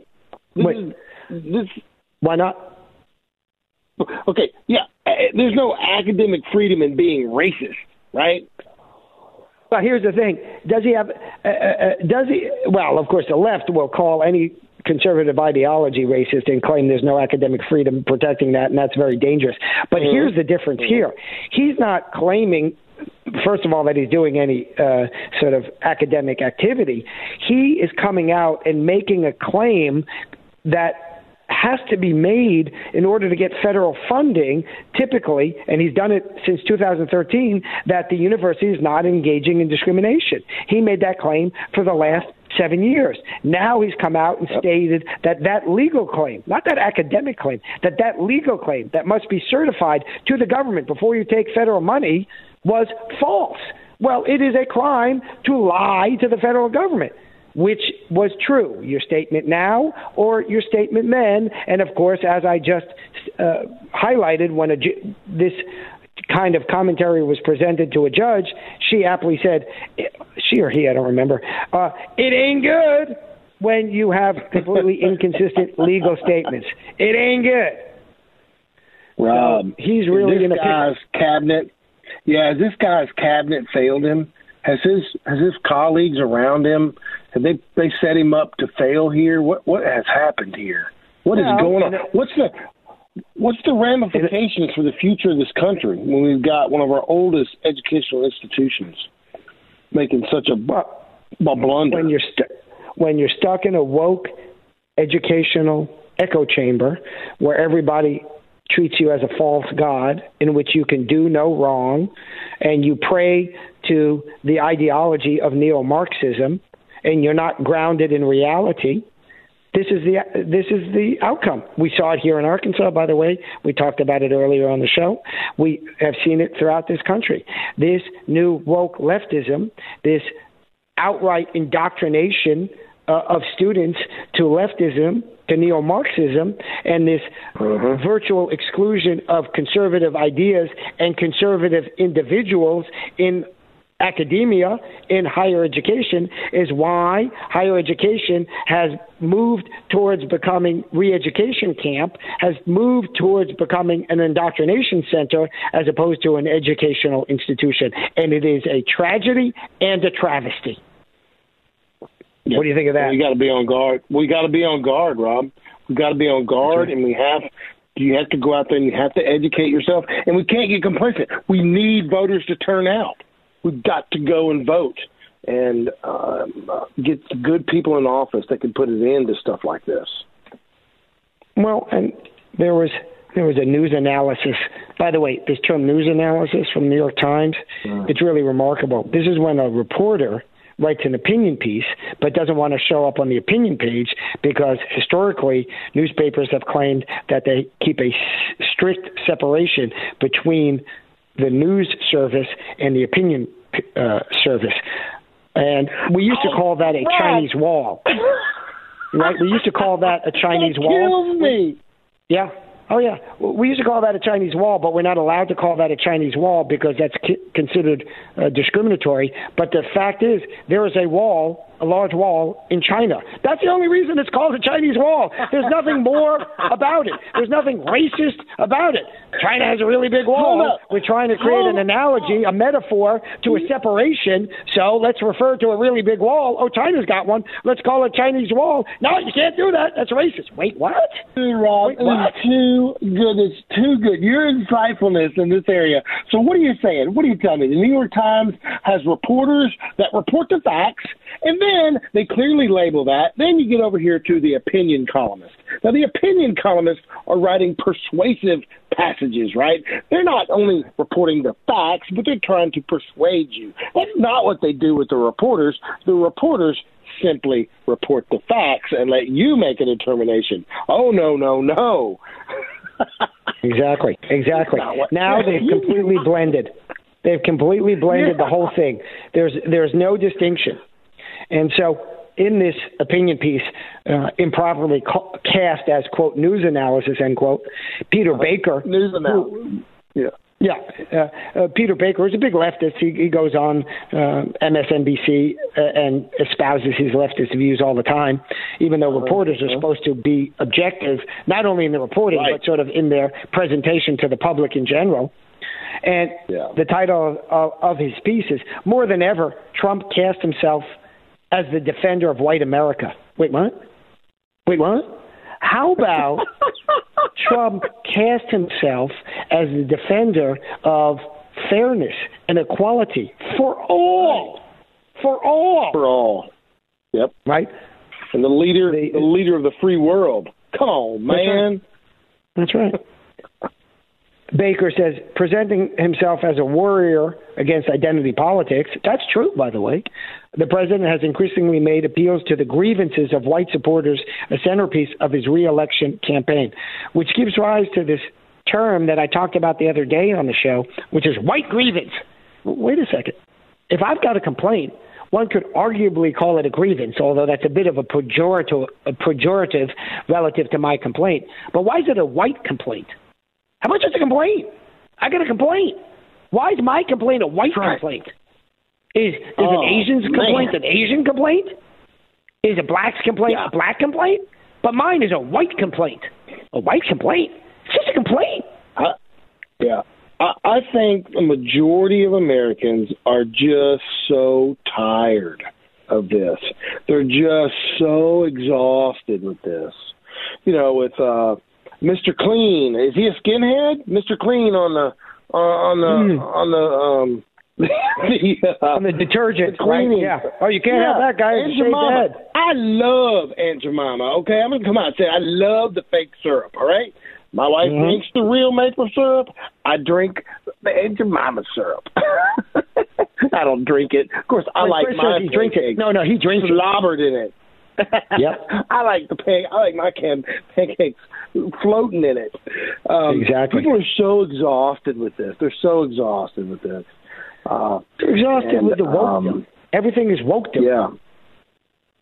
But it's but, too the, but the ram- the future ramifications of this are serious. They're very That's serious. right.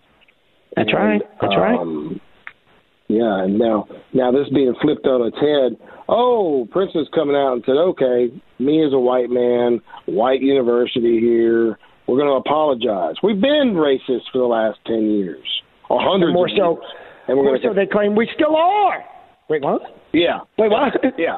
still are. Yeah. Well, what are you doing? yeah, what are you doing? What are you doing? Yeah, and what this piece. So what they what they've come out. Here's what's come out through this cabinet investigation that they need to serve the underprivileged areas around them. Oh, really? That's what you need to be doing with your twenty-five billion dollar endowment. just oh man, I, I bet you they bought up a bunch of property around the school uh, from uh, poorer folks. I, I know that's happened because it happens at all of these large institutions. Well, why are you exploiting them? Why are you exploiting them by buying their properties? Yeah, that's what the left would say. Wow. Yeah, we got to be vigilant, Rob. Our listeners got to be vigilant out there. They got to educate your, you got to educate yourself, and just, just, just look around. Just, is this good or is it bad? Come on, this is black and white. You know, we talked about this before. Trump is a billionaire. Trump did not have to run for office. He saw where this was going in 2008 when Obama was elected. He saw it where it was going. He filed for the trademark. Me, as a patent attorney, I saw this and thought, oh, it's fake news. Let me go look it up. Did did did he really file for a trademark in 08 when Obama got mm-hmm. elected for mm-hmm. Make America Great Again? M A G A. Trump did that in 2008. And remarkable. It's, it's remarkable. Well, this opinion piece under the false guise of a news analysis by Peter Baker in the New York Times begins its actual text as saying, after a summer when hundreds of thousands of people took to the streets protesting racial injustice against black Americans. By the way, that was apparently okay in terms of social gathering. Uh, uh, President Trump has made it clear over the last few days that, in his view, the country's real race problem is bias against white Americans. Actually, the president has made clear that any bias is a bad bias, and there are significant race biases against whites, against Asians in higher education. We know that to be the case. And by the way, the real effect is on Asians, meaning because there's such a large number of whites and because there are such a relatively small number of racial minorities, uh, whites per individual, or on average is another way to say it, are not dramatically negatively affected by these dramatic racial preferences uh, that are given to certain racial minorities. But those who are, are Asians. And in fact, when the uh, Harvard University was sued, it was it came out that Harvard was making all of these racist claims about Asians all of these racial tropes about, well, this is just another one of those Asians doing this or that, essentially. Just outright mm-hmm. anti Asian racism going on so that they could keep open spots for other preferred racial minorities. And All so right, Robert, let's continue yep. that thought into our final segment of the Dave Elswick Show. Robert Steinbuch and Chris Corbitt, our resident law experts, are with us on the six o'clock hour of the Dave Elswick Show. We'll be right back after this commercial break. 101.1 FM, The Answer. This is the Dave Elswick Show. I am Robert Steinbuch filling in for Dave all of this week and continuing on this coming Monday. On the line with us is Chris Corbitt, local attorney in the Little Rock Conway area and professional engineer. We have been talking about the woke left and how they have infected and poisoned so much of the education system in this country, including higher education. and what I can tell you, con- concordant with what the Department of Justice has found, is that, excuse me, that the these universities that take public money, that take your taxpayer dollars, are discriminating against Asian Americans, dramatically so. And so, if you are an Asian American and you get in certain scores, particularly if you're applying for a science technology type of coursework, uh, you must get dramatically higher scores than other select minorities and even whites. You are discriminated against for being an Asian. And folks, we, Asians were not part of the chosen class historically in the United States. Asians suffered from dramatic discrimination. And, and moreover, a lot of Asians that go to school, they're not coming from well off families.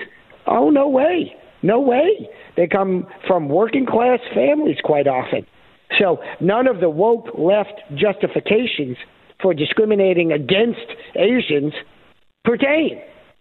They are an historically discriminated against group. They don't come from a preferred historical group. They don't come from wealth. And they are discriminated against. But you see, for the woke left, there's the preferred racial minority and there's a not preferred racial minority. And Asians to the woke left was a not preferred racial minority. Sorry, sorry, get to the end of the line. That's what they're told, Chris. Isn't it remarkable? It's it's amazing. It's amazing, Rob. And guess what? You know what it is? This is Trump's fault. This is all Trump's fault. That's it. I know you say that mockingly because this is really the irony. We see it now yeah. with uh, Joe Biden saying, well, Trump should have uh, done more in the beginning of the pandemic. You mean when he shut down flights from China and you said he was a racist for doing that? He should have done more? You said he should do less then. Now you say he should have done more? It's it's total hypocrisy. It's a downright lie. Of course, Biden says what is ever convenient at the moment, including when he used to make up his history of his own personal life. He said, "I graduated the top of his class. He graduated the bottom of his class." He he he borrowed speeches from an English politician describing the English politician's background having nothing to do with Biden's background. He said, "I was the first to go to college in my family." No, the English politicians, a politician was the first to go to college in his family. You know that you were not the first to go to college in your family, yet you were just reading off this script. Did you know, by the way, we've talked about his partial dementia. Did you know that he's had two aneurysms? His, with you know brain bleeds in his life. I never knew that until recently. No, no, yes. I didn't know that. Yes, Rob. That you know, I mean, I'm, I'm, I'm you know, I don't. Uh, that's that's awful. You know, it, it, it is uh, awful. He's had these things. He needs to not be doing stressful things. He needs to be relaxing. But um, you know, you can just clearly look at his record for the last 40 years. What has he done for America in the last 40 years? Name one. Name one thing. The 94 crime bill that put a majority of uh, uh, hundreds of thousands of minorities in jail. What what has he done? Right? Well, that's a, what, what, what is so remarkable. Uh, whether uh, the, the left can't stand that 94 crime bill, and Biden was one of its biggest advocates, and Trump was the one who just passed criminal justice reform. So, right. hey, tr- uh, uh, uh, Biden was in office then. He had a choice to vote for it or for against it, or against it rather. And the left is very much against those who voted for it. Why ain't they against B- Biden? Explain that to me. How can you support the guy? Now, look, if you say, okay, the 94 crime bill was okay, then you can support Biden. But the woke left doesn't support the 94 crime bill. So how are they being consistent in their position? Now you might say, well, I think Trump is worse. Okay, well then be honest about it. Say, I think Joe Biden is a lesser evil. Make that claim. But they're not making that claim.